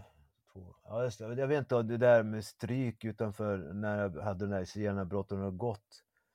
Det ser inte jag som stryk, det var ju bara att jag fick några sparkar och sånt där skit. Jag kunde ju gå efteråt. Så egentligen är det bara typ fyra gånger då. Ja. Stämmer. Mm. Och hur, hur, hur reagerar du när det händer? Just när det händer eller efteråt? Ja, alltså när det händer, så försvarar du dig eller bara lägger du dig ner och tar? Ja, det är, alltså lägger ni, alltså de, de sparkar ju ner en direkt på marken så. De kommer ju aldrig framifrån, det vågar de inte, utan de, de har fem pers bakifrån minst. Och sparkar ner på marken och sen står de och sparkar på en. Så vad kan man göra? Ja, det är bara ligga där och vänta tills de sticker därifrån. Och sen leta, leta vars fan glasögonen har hamnat. Och hoppas att de klarar sig. Så Hur man många får, gånger har du fått dina glasögon förstörda? Då? Ja. ja, det är det som är värst, att få glasögonen förstörda. Alltså nu har jag massa glasögon så det är bra reserver. Har någon eh, någonsin blivit dömd för att ha misshandlat dig? Nej, nej precis. De är svåra att få tag på i och med att de är anonyma. De visar mig ju inte sitt pass liksom, förrän de slår ner mig. Så jag vet inte vilka det är. Ja, det var även de som liksom sparkade ner mig och höll på slå på mig på den där demonstrationen. När zigenarbrotten har gått. Där tog ju polisen en snubbe. Han hade till och med blod på sin vad heter det, sko. Så de hade, de hade bevis allt så här. Men det blev nedlagt för de kunde inte få tag på den personen för han hade, han hade uppgivit fel adress. Så de fick inte tag på honom. Så det lades ner. Det, det låter ju som Sverige. Ja, eller hur? Men mig kan de få tag på. Även fast jag är på ställen där jag inte ens är skriven. Då är Eller om det hets mot folkgrupp. Då, då finns det resurser. Nej, sjukt. Har du någon uh, rättegång på gång nu då? Nej, nu, nej, faktiskt inte. Jag trodde det skulle bli en, för när jag var på en rättegång där, då, då sa jag... Jag sa, ja, jag vet inte, det var någonting om... Jag sa, ja men... Vad är hets egentligen? Jag menar, om jag har ett kvitto det står 88 och lägger upp det på min blogg. 88 betyder Heil Hitler. Ska jag, ska jag liksom bli dömd för hets mot folkgrupp då? Och då sa åklagaren, ja, han sa Heil Hitler här i rätten. Oj, oj. Så då, blev, då fick jag gå på polisförhör för det. Men vad under metadiskussion så brukar man ju i allmänhet få säga saker som man vanligtvis inte får säga. Ja, precis. Men åklagaren hon tyckte att nej, det här är hets mot folkgrupp. Han gjorde hets mot folkgrupp i, i själva rättegångssalen. Men ja, visst. Jag var på polisförhör, men ja, det gick aldrig upp till åtal, så, så det lades ner. Exakt, man får inte ens förklara liksom. Nej, då åker man dit. Liksom. Har du förtroende för det svenska rättssystemet? nej, det är helt sjukt. Jag tänker på systemet, inte lagen, men systemet. Systemet? Ja, jag vet inte, jag är inte insatt i systemet. Det är mest, mest hets mot folkgrupp jag har fått se hur det fungerar. Faktiskt. Har du blivit dömd för någonting annat? Då? Nej.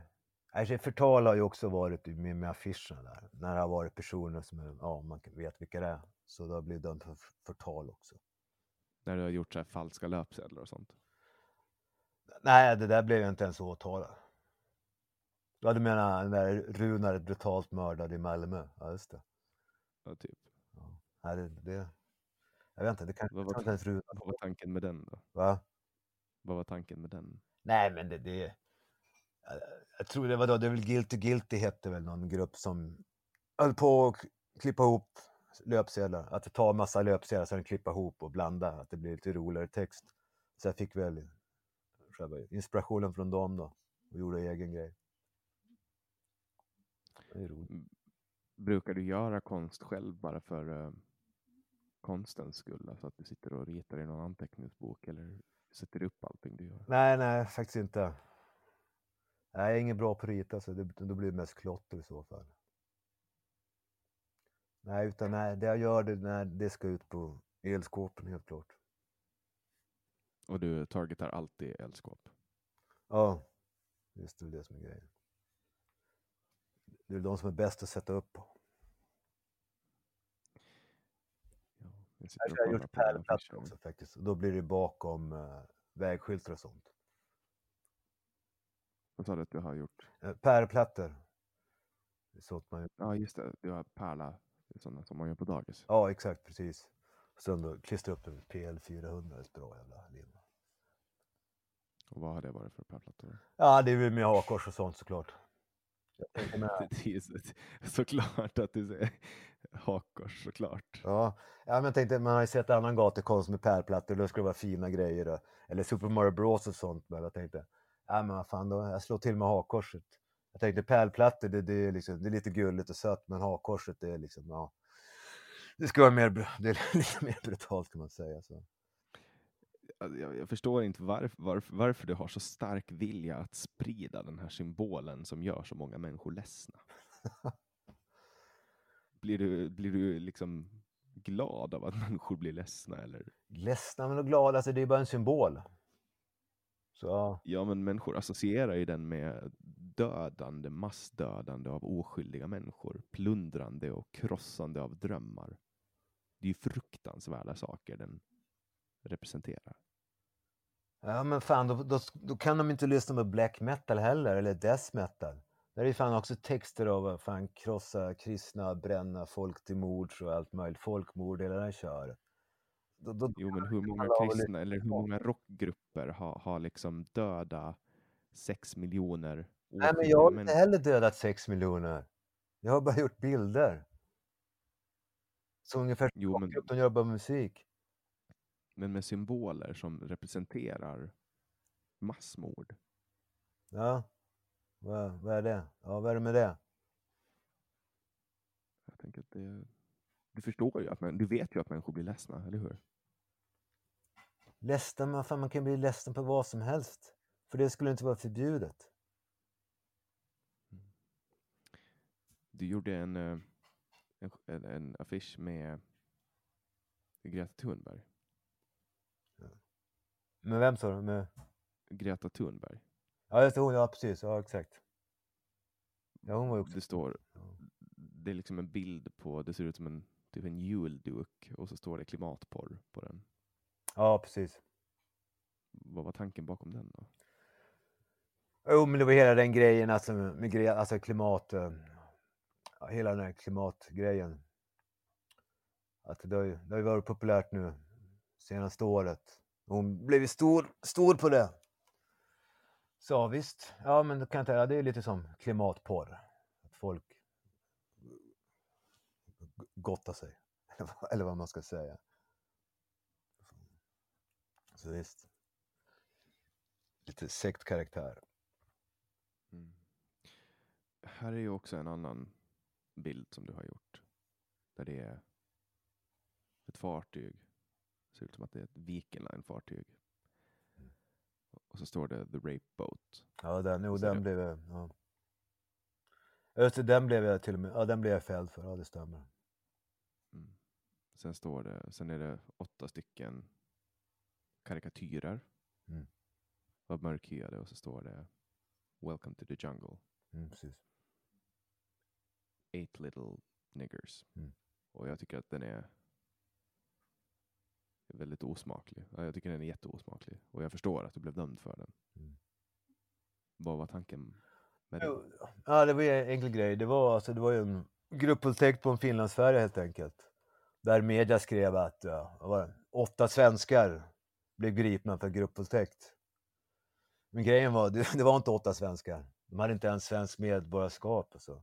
Utan det var åtta somalier. Så. Det visar också liksom hyckleriet i media. Liksom. Skriver svenskar fast det inte är det. Ja, och sen, ja precis, Boat, alltså Love Boat var ju en tv-serie som heter Love Boat. Så då tog jag det därifrån. Det blev Rape Boat istället. Och Welcome to the Jungle, det är väl någon Guns N' Roses låt som jag tog därifrån. Och Eight Little Niggers, det är väl, jag tänkte på tio små negerpojkar. Så de ansiktena på svärtor har jag tagit från Agatha Christie bokomslag. Helt enkelt. Så. Ganska enkelt. Ja, jag hoppas inte att jag blir dömd för hets mot folkgrupp för att jag har sågat din Jag konst. det. Så det är ju lite av en sågning. Jag, tycker att det där, jag förstår ju verkligen att människor blir arga. Det, är, Ja, det, är fan, alltså, det, det de här är på bilden, men de blir inte arga över själva gruppvåldtäkten. Det är ju sjukt. Men de har ju lagförts. Nej, de blir friade dessutom. Ja, men i allmänhet så lagför man ju brottslingar. Ja, ja. Jo, jo, men jag Och- menar visst. Jag har ju också lagförts för bilden. Det är precis som folk blir mer upprörda över en bild som tar upp det hela än de blir upprörda på själva att gruppvåldtäkten har skett överhuvudtaget. Men du häller ju salt i sår. Ja, vadå? Nej, jag tar ju upp det liksom att gruppvåldtäkter sker gruppvåldtäkter av folk som eh, inte hör hemma i Sverige. Varför är det ingen som reagerar? Jo, Nej, men folk reagerar ju visst ju. Folk reagerar ju på det, tycker jag jag. reagerar på mig. Jag får fängelse för att jag gör bilden. Men de som gjorde gruppvåldtäkten får inte fängelse. Ja, då är det ju någon, då är det någonstans i bevisbördan, alltså, där rätten har ansett att det inte har gått att bevisa. Ja, Det har ju också med rättssäkerhet att göra. Alla människor som våldtar ska lagföras och tas bort från samhället. Liksom. Mm. Men jag tänker på, det, det finns så många exempel. Alltså, en annan bild här, bild på Hitler, igen, ja. Hitler-fascination, och så står det Not only niggers have dreams. ja. Och, och så är det liksom i, vad, vad, är, vad är det då? Jo, jo, men det är heter den från? Martin Luther King. Visst är det? I have a dream. Och han är ju svart. Och jag tänkte, vadå? Hitler hade ju också en dröm. Med sitt liksom, med sitt rike. Så det är ganska självklart. Det är inte bara Martin Luther King som hade en dröm, även Hitler hade en dröm. Vad är tanken att, att en sån här bild ska göra med mottagaren? Med mottagaren? Ja, men de får... De, de tänker väl till liksom att, ja, oj då. Alltså det blir lite absurt. Jag tänkte, ja, fan. Just att, ja, även Hitler hade ju en dröm. Men han anses vara god. Martin Luther King hade en dröm, men han anses vara god. Vi sa ju att Hitler anses vara ond bara. Mm. ja, precis. Så ja, Ja, jag, jag förstår bara varför, varför ja. jag, jag, jag förstår inte. Jag förstår inte mig på dig, nej, Dan Park. Du är ett mysterium för mig och jag undrar varför du gör som du gör. Varför? jag Nej, men det är väl det att jag slår mot det politiskt korrekta och försöker vrida till det lite. Liksom, att det blir... Ja, precis. Känner du att du får stöd i Stöd. Ja. Jo, visst. Alltså, det är många som ger mig tum, tummen upp faktiskt. Det är det. Det är inte bara hat mot mig. Alltså, det är det inte. Absolut. Sen är det många, alltså det är mycket humor i de här bilderna jag gör också. Om man, om man vågar skratta. Men här igen, alltså. Här är också en bild på Kalles Kaviar-snubben. Och så är det bilder på glassar eller bakelser eller någonting. Ja, bakelse. Och så står det En vit tack. I hate blacks. Mm, precis. Vad, vad, vad, alltså där, för mig är ju det här, alltså, det här är ju så tydligt liksom. Tydligt vadå? Nej men alltså, Jo. Ja, grejen var men den, den blev faktiskt beslagtagen. Den hade jag ju på utställningen i Malmö 2014. Där de beslagtog nio tavlor, men den blev faktiskt fälld i tings, tingsrätt för ett mot folkgrupp, men den blev friad i hovrätt.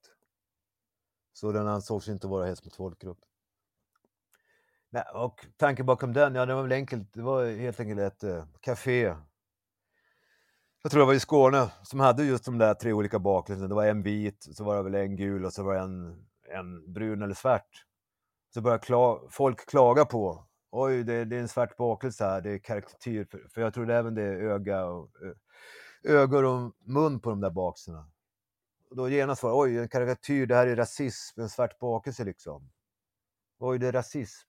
Då tänkte jag liksom rent logiskt, ja Kalles Kaviar, han är vit.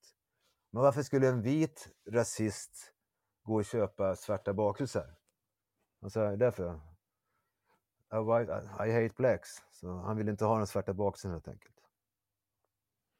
Okej. ja, Mm. budskapet som jag fångar upp i alla fall, det är att du inte tycker om svarta. Alltså förstår du vad jag menar? Nej, nej, det är Kalles Kaviar som inte tycker om svarta. Jo, Alltså, men det är helt Kalle. fullt av Ja. Det är svårt att förklara. Det är svårt att förklara hur jag tänker, men jag menar... Ja, Ja, men jag tycker det är löjligt vadå, att reagera på en på jävla bakverk liksom för att det är brunt och har ögon och mun, att det skulle vara rasism. Det, det tycker jag är löjligt. och det kan jag hålla med dig om i sak. Alltså just när det kommer till de där bakverken, jag kommer ihåg det. Det var ju någon bagare, en stackars bagare som tänkte att ja, nu lagar vi, nu sätter vi ögon och mun på de här bakelserna och så har vi, här har vi eh, vanlig choklad och här har vi vit choklad. Liksom. Ja. Så var det någon som tog bilder på det. De bara av, de gjorde ju människor liksom och choklad är brunt eller vitt.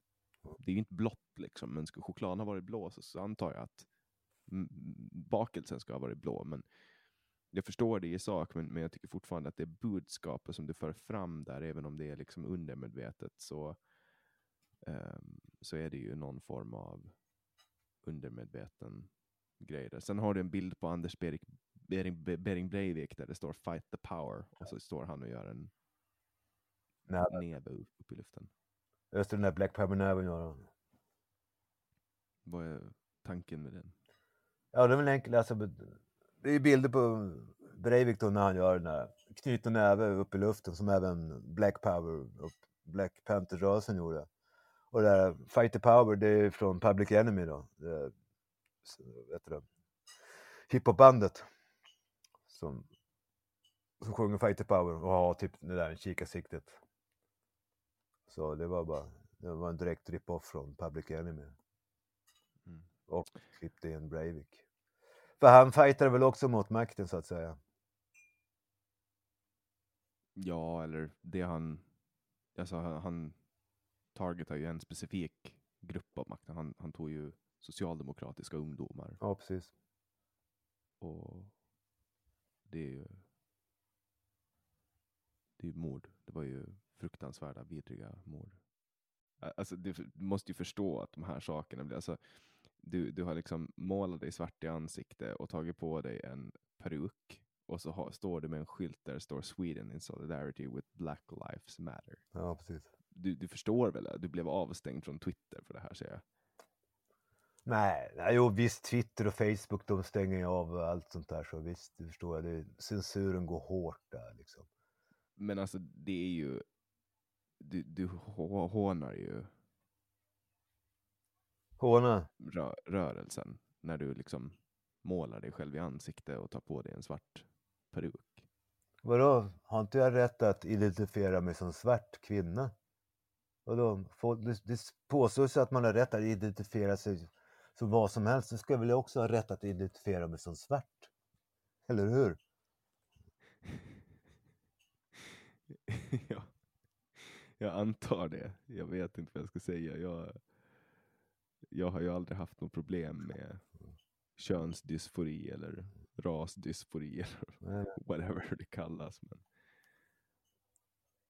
Men det var det du gjorde alltså, den dagen du vaknade så kände du att idag är jag en svart kvinna? Nej, men man kan säga så. Jag menar, men, nej, nu driver jag ju med hela den grejen också såklart. Jag förstår, jag förstår det och du, du, du gör en, en poäng. Ja. ehm, Nej, men Men- klart, vadå, om nu Black Lives Matter liksom, vadå, känns kränkt, absolut, det ska de ha. Hela den grejen. Alltså snack om rasifierade, hela det köret, jag menar. Det känns precis som den rörelsen, det, de är lite rasistiska själv, för det är liksom viktigare vilken hudfärg man har än, än annat. Att det är de vita som är de onda, och de svarta, de är bra bara för att de har en svart hudfärg.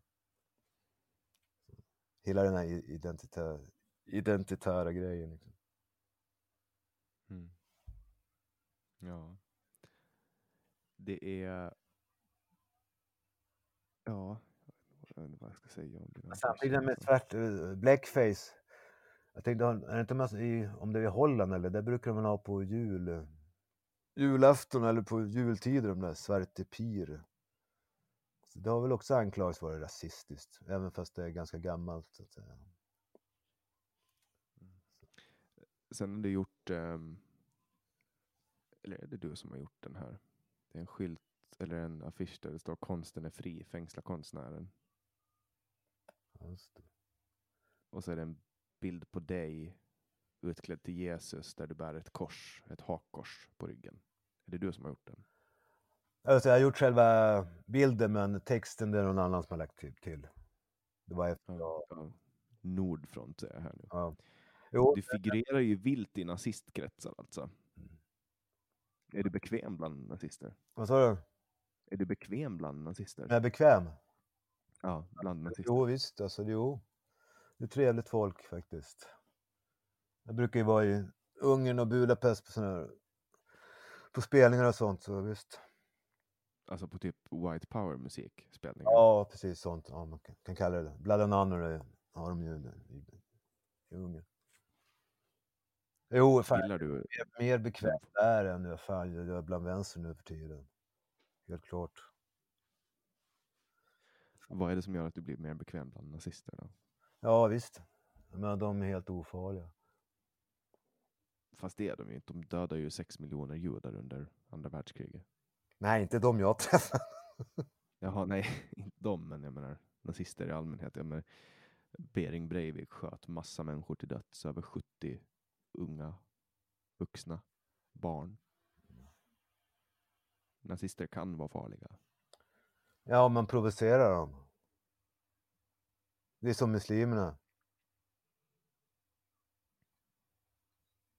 Vi bara se på nu liksom, jag har fått massa jävla mordhot bara för att vi har tänkt göra en demonstration. Och bränna Koranen. Kan du läsa upp något av mordhoten du har fått? Då? Ja, fan, jag vet inte var jag har dem nu men ja. ja. Det är mycket knullar din mamma, jag knullar din syster och hela det här köret. Alltså, Men du har väl säkert på Facebook? Jo, jo visst, ja, visst det finns där. Jag vet fan men... Nej, ett exempel, jag vet inte. Nej, det senaste var det, du ringde idag var det någon som snubbe sa, fan ja, jag vet var du bor och ja, jag vet ditt personnummer och jag kommer imorgon och ska döda dig liksom. Jag, jag ska knulla din mamma. Ja, jag måste få in knulla din mamma också till. Jag måste alltid in där, så visst. Det är väl typ det värsta man kan göra för, för en del människor. Det är väl därför de använder det, tänker jag. Ja, ja. Det jag inte förstår, jag förstår de inte att svenskar, alltså, vi, vi tar inte det som en kränkning om de säger till- tillåtelse att du ska knulla din mamma. Alltså det, det, det, det är ingenting vi bryr oss om. Liksom. Ja, Svenskar säger det till svenskar också. Finnar säger det. Folk säger det på Åland. Där jag kommer ja, det var något nytt. Så det är väl amerikaner håller ju på med det där också. Nej, men det med att knulla din mamma, det är väl med att vi i Sverige och Norden, vi, vi har inte så mycket med våra familjer att göra längre, utan vi lever mer ensamma helt enkelt. Så, ja. Jag menar, gamlingarna, de får ta sig in på jävla ålderdomshem och sånt. Vi har inte lika stor gemenskap med familjen som typ andra folkgrupper har. Så det är väl kanske därför liksom, det är viktigt. Alltså det är känsligt att häda, häda mammor och sånt. Mm. Nä, nästa gång de säger att jag ska knulla din mamma, då kan du säga nej, snälla gör inte för då blir vi bukisar. Nej, jag brukar säga min mamma, min mamma är död så då, då, då är du väl nekrofil i så fall. Det är så jag brukar säga. Mm. Jag säger, visst, ja, visst, hon ligger på Göteborgs kyrkogård. Vill du ha adressen så kan du gå dit och gräva upp henne om du är sugen. Du kan ta också, för han ligger där någonstans också, brukar jag säga. Han är också död. Det är bara att knulla på. Har någon av de här hoten förverkligats? Nej, det blir svårt att knulla min mamma eftersom hon är död. jag, tänker jag tänker mera på de här våldshoten om att de ska slå dig och döda dig och hit och dit. Nej, nej, nej, faktiskt inte. Det trodde jag väl inte att jag frågade om. Om någon har knullat din Jag vet, de kanske är uppe i Göteborg och håller på och gräver nu, det vet man aldrig. Fy Fan vad sjukt. Är Satanistmuslim, liksom. Eh, Kan du inte, det, det här kan du väl göra en, eh, en affisch om? ja. Och då knulla mamma och sen står de och gräver. Ja, men någonting som har med det att göra. Det, det är ju inte, Ja, det är inte hets mot folkgrupp. ja. Eller är det inte, till, eller är det inte tillräckligt provokativt för dig? Nej, men den var ju bra i och för sig. Jag ska knulla din mamma. Så ser man någon stå och gräver i en grav. Så här, liksom. Ja, Jag hoppas inte att jag blir partner in crime nu, för jag vill verkligen inte bli dömd för hets mot folkgrupp. nej, nej, nej, det, det blir väl inte helt... Okej. Nej, men bra idé. Den ska jag komma.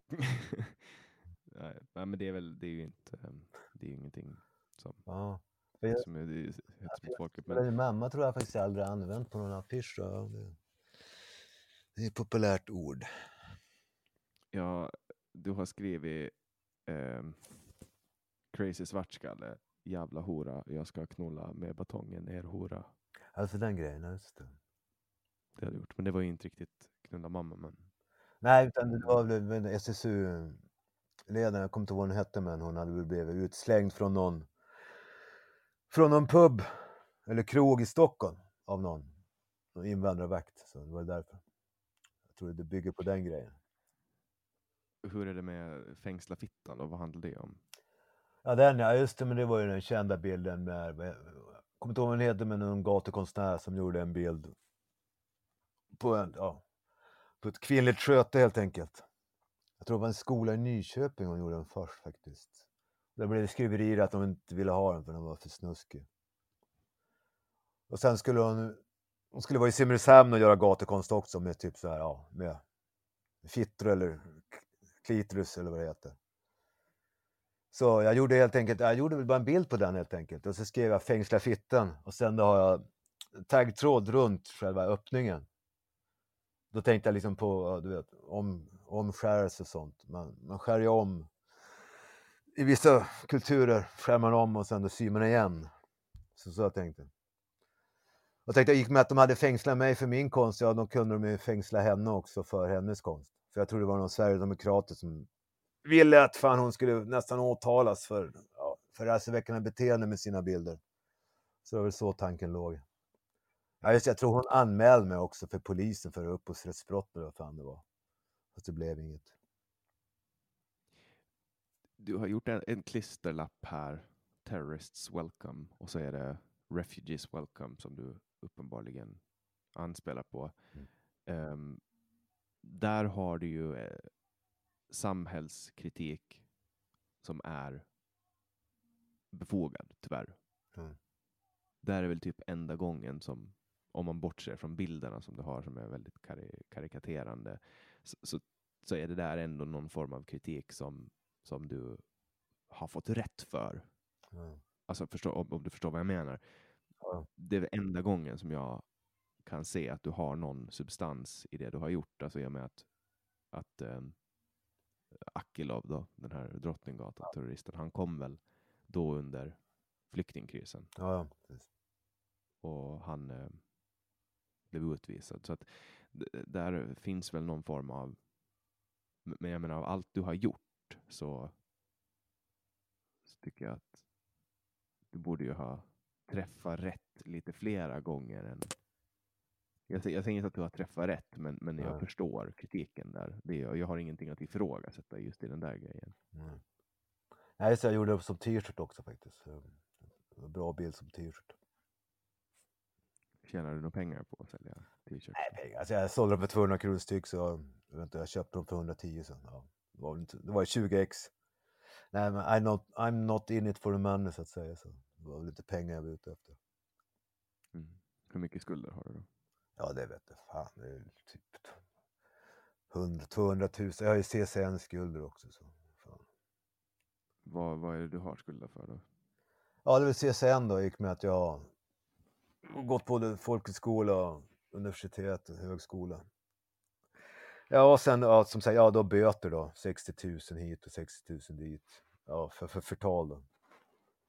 Ja, det är väl det, det är väl sånt. Ja, just det, sen har jag väl åkt dit i tunnelbanan i Stockholm för att ta planka. För fan, det var, var det 15 år sedan. Det ligger fortfarande kvar, det blir mer och mer.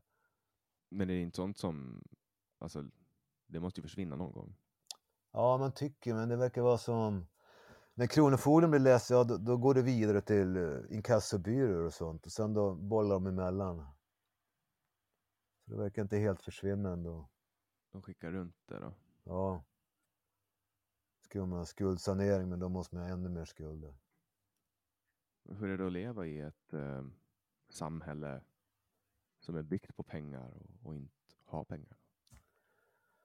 Ja, så länge man klarar sig är jag nöjd. Jag menar, jag, jag är ju ingen stor spenderare så att säga. Jag klarar mig på, med lite pengar så. så. Jag har inget behov av att ha Rolex-klockor och, och Gucci-skor eller något sånt där. Alltså. Jag, jag köper alla mina kläder second hand så det, det blir bra. Det blir billigt då. Fan, jag har nästan för mycket kläder. Det, det, det, man hittar en del coola kläder second hand faktiskt. Mm. Jag hittade en annan affisch här där du har tagit Black Lives Matter mm. ikonen, logon och, och så har du skrivit Monkey Lives Matter. Ja, just det. Den är ju också extremt osmaklig. Tycker jag. Nej, men jag, jag står ju på djurens sida och jag tycker även apors liv räknas. Jo, men här förstår du ju att, att man drar ju kopplingen till det här gamla fördomar där man har sagt att svarta människor kommer från djungeln. Ja, ja, ja, men då är det betraktaren som är rasist om man tar den kopplingen mellan apor och svarta. Då är det betraktaren som är rasist, eller hur?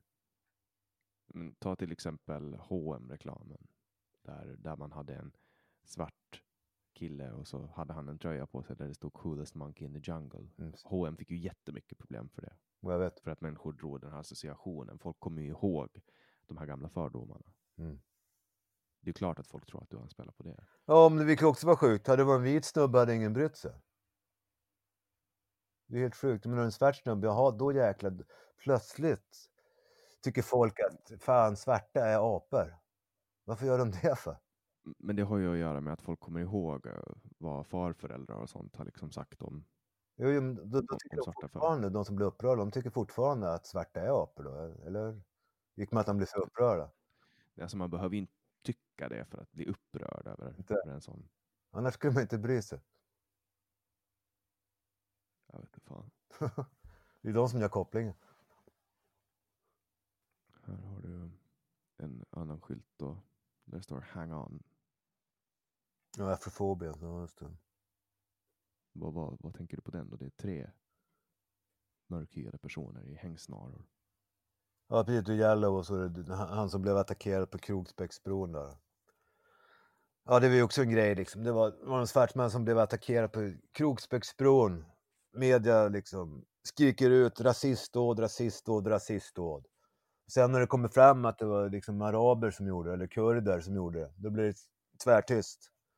För det funkar inte så bra. Fan också, det var inga vita rasister som gjorde det. Det var liksom kurdiska rasister som var på den svarta mannen. Så jag typiskt. Så då gjorde jag den grejen. Ja, då är det, då är det tydligen okej. Okay. Det är hang on afrofobians. För då är det helt okej okay att vara afrofober. Så länge man inte är vit, då är det bara att fortsätta. Det är så tanken var. Ja, den fälldes ju också för hets mot folkgrupp. Mm. Sen har du skrivit här på en affisch, Stockholm syndrome. Och så är det Sara Larsson och mm. Adam Tensta och så står det pratbubbla eller tankebubbla kommer från Sara Larsson och så står det our nigger. Vet Am- jag tror Am- Malena Ehrman är också med där va? Ja. Jag tror att oh, nigger, ja precis. Ja, det står bitches and hoes. grejer, Adam Testan där i hiphoparen. Det var en grej, det var någon TV4 eller någon, någon tjej som hade sagt att ja, negrer är en bra folkgrupp. Alltså positivt. Och då, då, då ordnade Ad- Adam Tensta liksom i studion att få henne sparkad bara för att hon hade använt ordet neger. Men han själv har gjort det i sina texter, liksom använt ordet nigger. Så, visst. och då Sara Larsson och Malena Ehrman tyckte att det var bra att de sparkade den där tjejen som använde ordet neger och de var på Adam Tenstads sida. Det var det bilden bygger på, Stockholm liksom, yeah, Adam Tensta, he's our nigger helt enkelt. Ja, den blev jag också fälld för hets mot folkgrupp. Mm. Ja, jag tycker... Ja, det är roligt med den. Det är- det är Adam Tensta huvud, men själva kroppen är från den där kända bilden, om, om det- var Michelangelo som gjorde den med Gud och, Gud och Adam, när de tar pekfingret där. Så det är Adams kropp faktiskt, från den målningen. Så jag Fick en liten konst, eller konst, ja, vad fan det heter. Mm. Ja, och jag tänker på om vi hoppar tillbaks till koranbränningen då. Mm.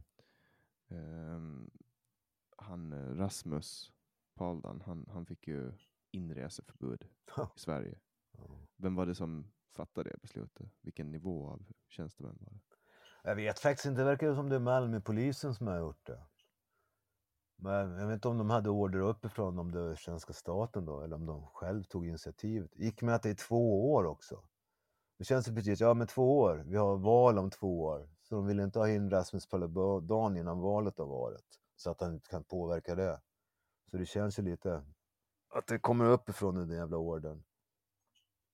Ja, det är helt, helt sjukt, han har inte gjort något brottsligt i Sverige. Han skulle inte göra något brottsligt i Sverige. Så det är helt, det känns konstigt att de kan stoppa honom. Så jag hoppas han överklagar det här Migrationsverket. Alltså det verkar vara det är rättsövergrepp. Mm. Och han, är ju, han driver då ett parti som heter Stramkurs som, som är uttalat att de vill stoppa islamisering av Danmark då, som de kallar det. Um, vad, alltså är det anledningen att du gjorde det här med honom, var det för att du, du sympatiserar med hans tankar kring det eller? Ja, ja, ja, jag är emot islamering såklart, absolut. I och med att den, det är ett hot mot yttrandefriheten. Alltså. På vilket sätt är det ett hot mot yttrandefriheten? Jo, jo, men att islam, det, det, såg vi nu. Svenska staten, eller polis ansåg sig vara tvungen att ställa in vår demonstration på grund av säkerhetsrisk och hotbild. Alltså islam är en hot mot yttrandefriheten. Ja, och sen kan vi ta Lars Vilks, visst. Det finns hur många exempel som helst att islam är ett hot mot yttrandefriheten här uppe i Norden. Skillnaden på dig och, och Lars Vilks är ju att han gjorde väl bara rondellhundarna en gång och, och han håller liksom inte på med Hitler fram och tillbaks och ställer upp i Nordiska motståndsrörelsen. Nej, nej, han är väl känd för det och Nimes då. Och sen då blev han väl känd för den här rondellhunden som han har gjort i ett antal olika variationer. Så ja, visst, nej. Så det där han. Nej, jag har väl mera, jag har väl mera ämnen att, som jag behandlar i mina affischer, helt klart. Alltså, Vad är Ja. syftet med ditt liv just nu känner du? syftet med vad? Mitt liv? Med ditt liv? Ja. Nej, alltså jag, jag, jag förstår att det lät konstigt. Jag tänker så här, jag kan ju förklara vad mitt syfte är. Mitt syfte med livet är att, att du vet, eh, bilda en lycklig familj och påverka världen eh, enligt det jag tror på. Okej. Så det var mer en filosofisk fråga. Jag, jag menar inte att förminska dig till ett kryp. nej. Typ. nej, sånt där. Alltså, syftet med mitt liv, det är, nej, det är inte att skaffa familj och vovve, Volvo. Vad fan säger man? Vovve, villa, hund eller vad fan det är. Nej. Vovve, villa, husvagn. Ja, husvagn. ja, husvagn skulle jag behöva. Du kan, kan få en av kommunen. ja, ja, precis. Det skulle inte vara helt fel. Nej, alltså det syftet, jag vet inte. Jag tror att när jag bodde i Umeå, då fanns det någon jävla lokal nöjestidskrifter. då, då kan man, det var någon som intervjuade mig och sa, ja vad, vad vill du bli när du blir stor? Eller, vad är ditt syfte? Jag tänkte, ja, ja. Då sa jag, ja jag ska bli en lyckad loser. Helt enkelt. Och Det har du ju lyckats med alltså. Ja, det har jag väl lyckats med faktiskt. Jag har blivit- jag känd över det jag gör, men samtidigt har, har jag inte tjänat några pengar och sånt där. Utan, nej, precis. så är det. Har fortfarande los- loser-stämpeln, helt klart. Men du kan väl bli en eh, swishhåra som jag? Ja, ja. Men, så. men är man lyckad? Ja, kanske. Brukar du få, brukar du få swishar av folk? Ja, jo, det händer absolut. Faktiskt. Det är det som är trevliga. Det är ingenting man kan leva på i och för sig. Ja, det beror på. Du kan ju sätta dig i någon bil och skrika som Joakim Lamotte. Ja, jo, precis. Han har, ingen, nu har mitt körkort indraget. Då åker jag dit för olaga kör. Varför är det indraget då? Ja, det är en gammal grej. Det var, fan, det var i Umeå det drog till. Ja, det var några kompisar vi satt och drack liksom och sen då skulle jag skjutsa ner dem ner till stan med min kompis bil. Men sen, då var det dagen efter, då blev det blåskontroll. De gick ut och vinglade, de var ju fortfarande packade. De gick ut och vinglade när de skulle till banken. Och då, tog poli, då, då kollade polisen mig också. Jag hade tydligen kvar alkohol i, i utandningen för att det var dagen efter. Det, det var lite Du har fyll- fyllekörning alltså? Ja, nej, vi körde, nej, vi körde inte. Vi stod, stod på parkeringen. Men du körde bilen? Ja, jo, till, dit, dit gjorde jag. Ja, precis. Ja, jag gjorde det. Men jag, jag kände mig inte påverkad utan det var det, var- det, det att det var kvar. Men grejen, sen då fick jag tillbaka körkortet efter, vad fan var det, tre månader. Men sen då plötsligt drogs det in igen för jag hamnade i fyllecell. Och då, alltså, bara gående, du vet, man kan hamna att man är på stan, och sätter sig på en parkbänk full, hamnar i fyllecell. Då drog de in det igen, även fast det inte var samband med bilkörning.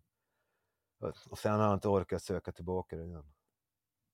Det är ju jävligt konstigt att du kan bli av med körkortet för att du går runt och är full på stan. Ja, precis. De menar onyktert leverne eller vad fan de menar. Nej, jag tycker också det är konstigt. Ja, det är ju förvisso mm, att om man visar att man typ har eh, alkoholistiska tendenser och sånt, men då ska man väl kanske typ erbjudas vård Ja, ja precis. eller något liknande. Nej. nej, jag tycker också det är skumt bara för att man hamnar i fyllecell när man sitter på en parkbänk. Men alltså, nej, är konstigt. Jag, tycker jag tycker att det, in, det inkräktar lite på, på mänskliga friheten. Ja, Att få sitta full på en bänk. Det Ja. borde man få göra utan att bli av med körkortet. Det är så här, ja nu ska jag gå ut och ratta mina ben, sätta ena benet framför det andra lite fram och tillbaks och så kommer konstapeln och bara, ja nej, du, du får inte ha, köra bil nu för att nu går du runt och är full här. Ja, precis.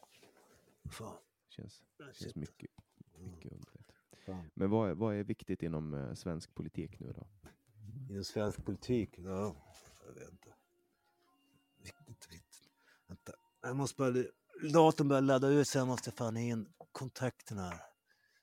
Ja, vi har också. fyra minuter Ja, kvar ungefär. Nej, så. det har vi inte alls. Nio minuter kvar har vi. Okej. ja. Nej, viktigt inom svensk politik, jag vet inte vad, vad jag tycker alltså. Ja. Nej, men det, det- där håller jag med Sverigedemokraterna att vi måste se till att alltså, stoppa massinvandringen. Alltså. Det har blivit lite för mycket så att säga. Jag menar vad fan, bostadslösheten har ju ökat och hela det här köret. Arbetslösheten har ökat och allt möjligt. Jag menar till och med invandrarna själv, de som kom tidigare, typ för 20-30 år sedan har blivit... Till och med de röstar ju på Sverigedemokraterna för att de har blivit less liksom, hur det ser ut nu i Sverige. Ja, med kriminalitet och skjutning och allt det där. Ja. Det, det är väl det, det viktigaste. Det, det, det är väl den viktigaste frågan nu i Sverige i alla fall, tycker jag. Sen är det med klimat och miljögrejerna, visst, visst, det är också viktigt, absolut, men det måste ju ske globalt. Att bara vi i Sverige har liksom skatt på plastpåsar, det, det hjälper inte ett skit. Det, hjälper ingenting, det, det tror jag inte. Det är ett slag i Hade luften. varit, hade varit på skolstrejk för klimatet. Alltså den grejen, ja, nej men exakt. Nej, något sånt har inte jag på sig. Nej. Det hjälper ju inte. Alltså om man nu är klimatet, om man nu tror på den grejen, visst, visst, det kan man göra. Men jag tycker det är viktigare, det är miljön alltså, hela det jäkla, hur människan förstör, alltså den ekologiska balansen. Då, då är det ju viktigt att få ner befolkningsmängden. Alltså det är överbefolkningen, det är det som är problemet mot klimatet och mot miljöförstörelsen. Så det är väl den frågan man måste ta tag i. Men det, det, det verkar vara tabu. Liksom. För ingen inom klimatrörelsen har, har nämnt att försöka få ner befolkningsmängden i jorden. Alltså, det, det är helt... Jag skulle vilja påstå att för- 80 procent av hela gl- globala befolkningen måste liksom decimeras om det överhuvudtaget ska bli ekologiskt hållbart. Alltså. Och hur, hur föreslår du att man, man gör det här då? Ja, det vet fan hur man ska göra det. att hitta på något biologiskt vapen, eller, eller vapen, biologiskt. Nej, jag vet faktiskt inte hur man ska lyckas med det. För det, det kan bli tvärtom, att det blir mer och mer människor som dessutom måste ha mer och mer, alltså, man får mer och mer pengar, de måste ha mer och mer varor, slit och släng liksom. Det, det är inte som förr i tiden att man kunde leva självhushåll i skogen och sånt. Nej, nej, utan nu, det är massa jävla, det är varor hit och varor dit och det, nej. Vem ska, vem ska dö först om man ska decimera 80 procent av befolkningen? Dö först, sånt kan man ju inte säga. Det är ungefär som vad fan, vem dör först liksom i en djurfabrik? Ja, det tar, men det, det det är inte så jävla noga. För alla grisar ser ju Vem likadana får, ut. vem får överleva då? Vilket folkslag får överleva? Folkslag? Ja. Nej, du menar vilka som är mest uh, tärande på jorden då? Jordklotet? Ja, det borde ju vara de som bor liksom, eh, som bor i städer och sliter och slänger liksom. De som bor i djungeln och sköter sig själva, då, de är väl inget större hot mot själva ekologiska balansen. Faktiskt inte. Men du är, du är djurvän eh, ända in i själen då? Ja, jo visst, absolut. Vad, vad har du för hund? Jag menar, vi har ingen rätt att utnyttja djur överhuvudtaget. Mm. Vad, vad har du för hundras? Jag hör att du har en hund i bakgrunden. Vad sa du? Vad har du för hundras? Jag har ingen aning. Det är min, min kompis hund. Det, jag, jag, jag har inget husdjur själv. faktiskt. Ja, det är en liten, jag vet inte fan vad det är. Ska jag fråga? Vad vad är det för ras på hunden? Jag är ditt ex. Ja, men, nej, du har, hon vet inte vilken ras det är på hunden. Det är Cane Terrier och Powderpuff. Va? Cane Terrier och Powderpuff. Ja, men finns det någon bättre ord på det? det är väl det det är. Ja, Terrier och Powderpuff. Ja, det är en terrier. Bland- Blandras, okej. terrier. Men eh, vad, vad, vad gör du för um, djurrättsaktivismformer då? Jag, jag tänker att det finns liksom inte så mycket av det i din konst. Nej. Nej, det är inte. Nej, det är väl det att någon, en gång gjorde jag en affisch på ja, det var minkfarm och sen är det ju liksom aldrig mer. Så var det annat. Jag jämförde det med förintelsen då. Att minkfarmen, det är typ samma sak. Det är, det är en sån grej man har gjort. Annars gör jag väl inte så mycket rent. Jag har inte varit engagerad i djurrättsrörelsen eller något sånt utan det, det är bara att jag är vegan helt enkelt. och försöker köra den grejen. Det var inte lika kul att göra, göra sånt som folk inte blev arga på och typ ville dra dig till rätta för. Just det. Eller? Ja. Vadå, du menar att det skulle vara roligt? Nej, vadå? Nej, men jag tänker att alltså, jag, du brinner för djurrättsaktivism. Ja, men jag har liksom aldrig varit engagerad och liksom, jag har aldrig bränt ner skan eller sånt där grejer. Så det är väl mer en grej jag ja, kör själv. Lite sån fritidsgrej då. Ja, Mm. Ja, Ja. samtidigt, ja, exakt, veganism och djurrättsaktivism, det är ju också provokativt man tänker efter. Alltså, i alla, alla, alla fall eh, mot Sverigedemokrater och mot sådana som mot, ja, mot moderater och sånt. De blir jävligt provocerade av veganism och djurrättsaktivism. Så visst, där, där, där kan man ju ha en... De kan man lätt provocera med att köra lite vegan och djurrätt. Alltså, absolut. Kan du inte tänka dig att börja bara äta kött då för att eh, provocera? nej, nej, nej, nej, nej, för fan. Provocera mig själv? ja. Ja, eller provocera vänstern, tänker jag. Nej. Du, nej, nej. Nej. Det tror jag inte. Vänstern, jag menar, de verkar mest på veganer bara för att det ingår i deras ryggsäck. Det är det liksom. De verkar inte vara större. Verkar inte bry sig så mycket mer ändå. Ska ingå i deras ryggsäck med antirasism och hela det här köret. Så ja, vi är lika bra att bli veganer också. Så har vi Mm. ryggsäcken full. Så känns, så känns det i alla fall. Ja, och nu, nu har vi avverkat två timmar. Jag kanske har varit lite jobbig med dig idag. Ehm, jag sa ju att det här ska vara ett samtal. Det känns mest som, som att jag har stillat min nyfikenhet genom att eh, ställa massa frågor. Ja, Ehm, men jag hoppas att du fick ut någonting av det. Och att, Det var inga problem. Eh, Två timmar, eh, det gick ganska fort känns det i alla fall. Det inga problem. Lugnt. Jag tackar så jättemycket för att du tog dig tid att, att spela in det här samtalet med mig och till alla er som har lyssnat så ni får gärna fortsätta önska gäster. Det kan ni göra på www.samtal.ax.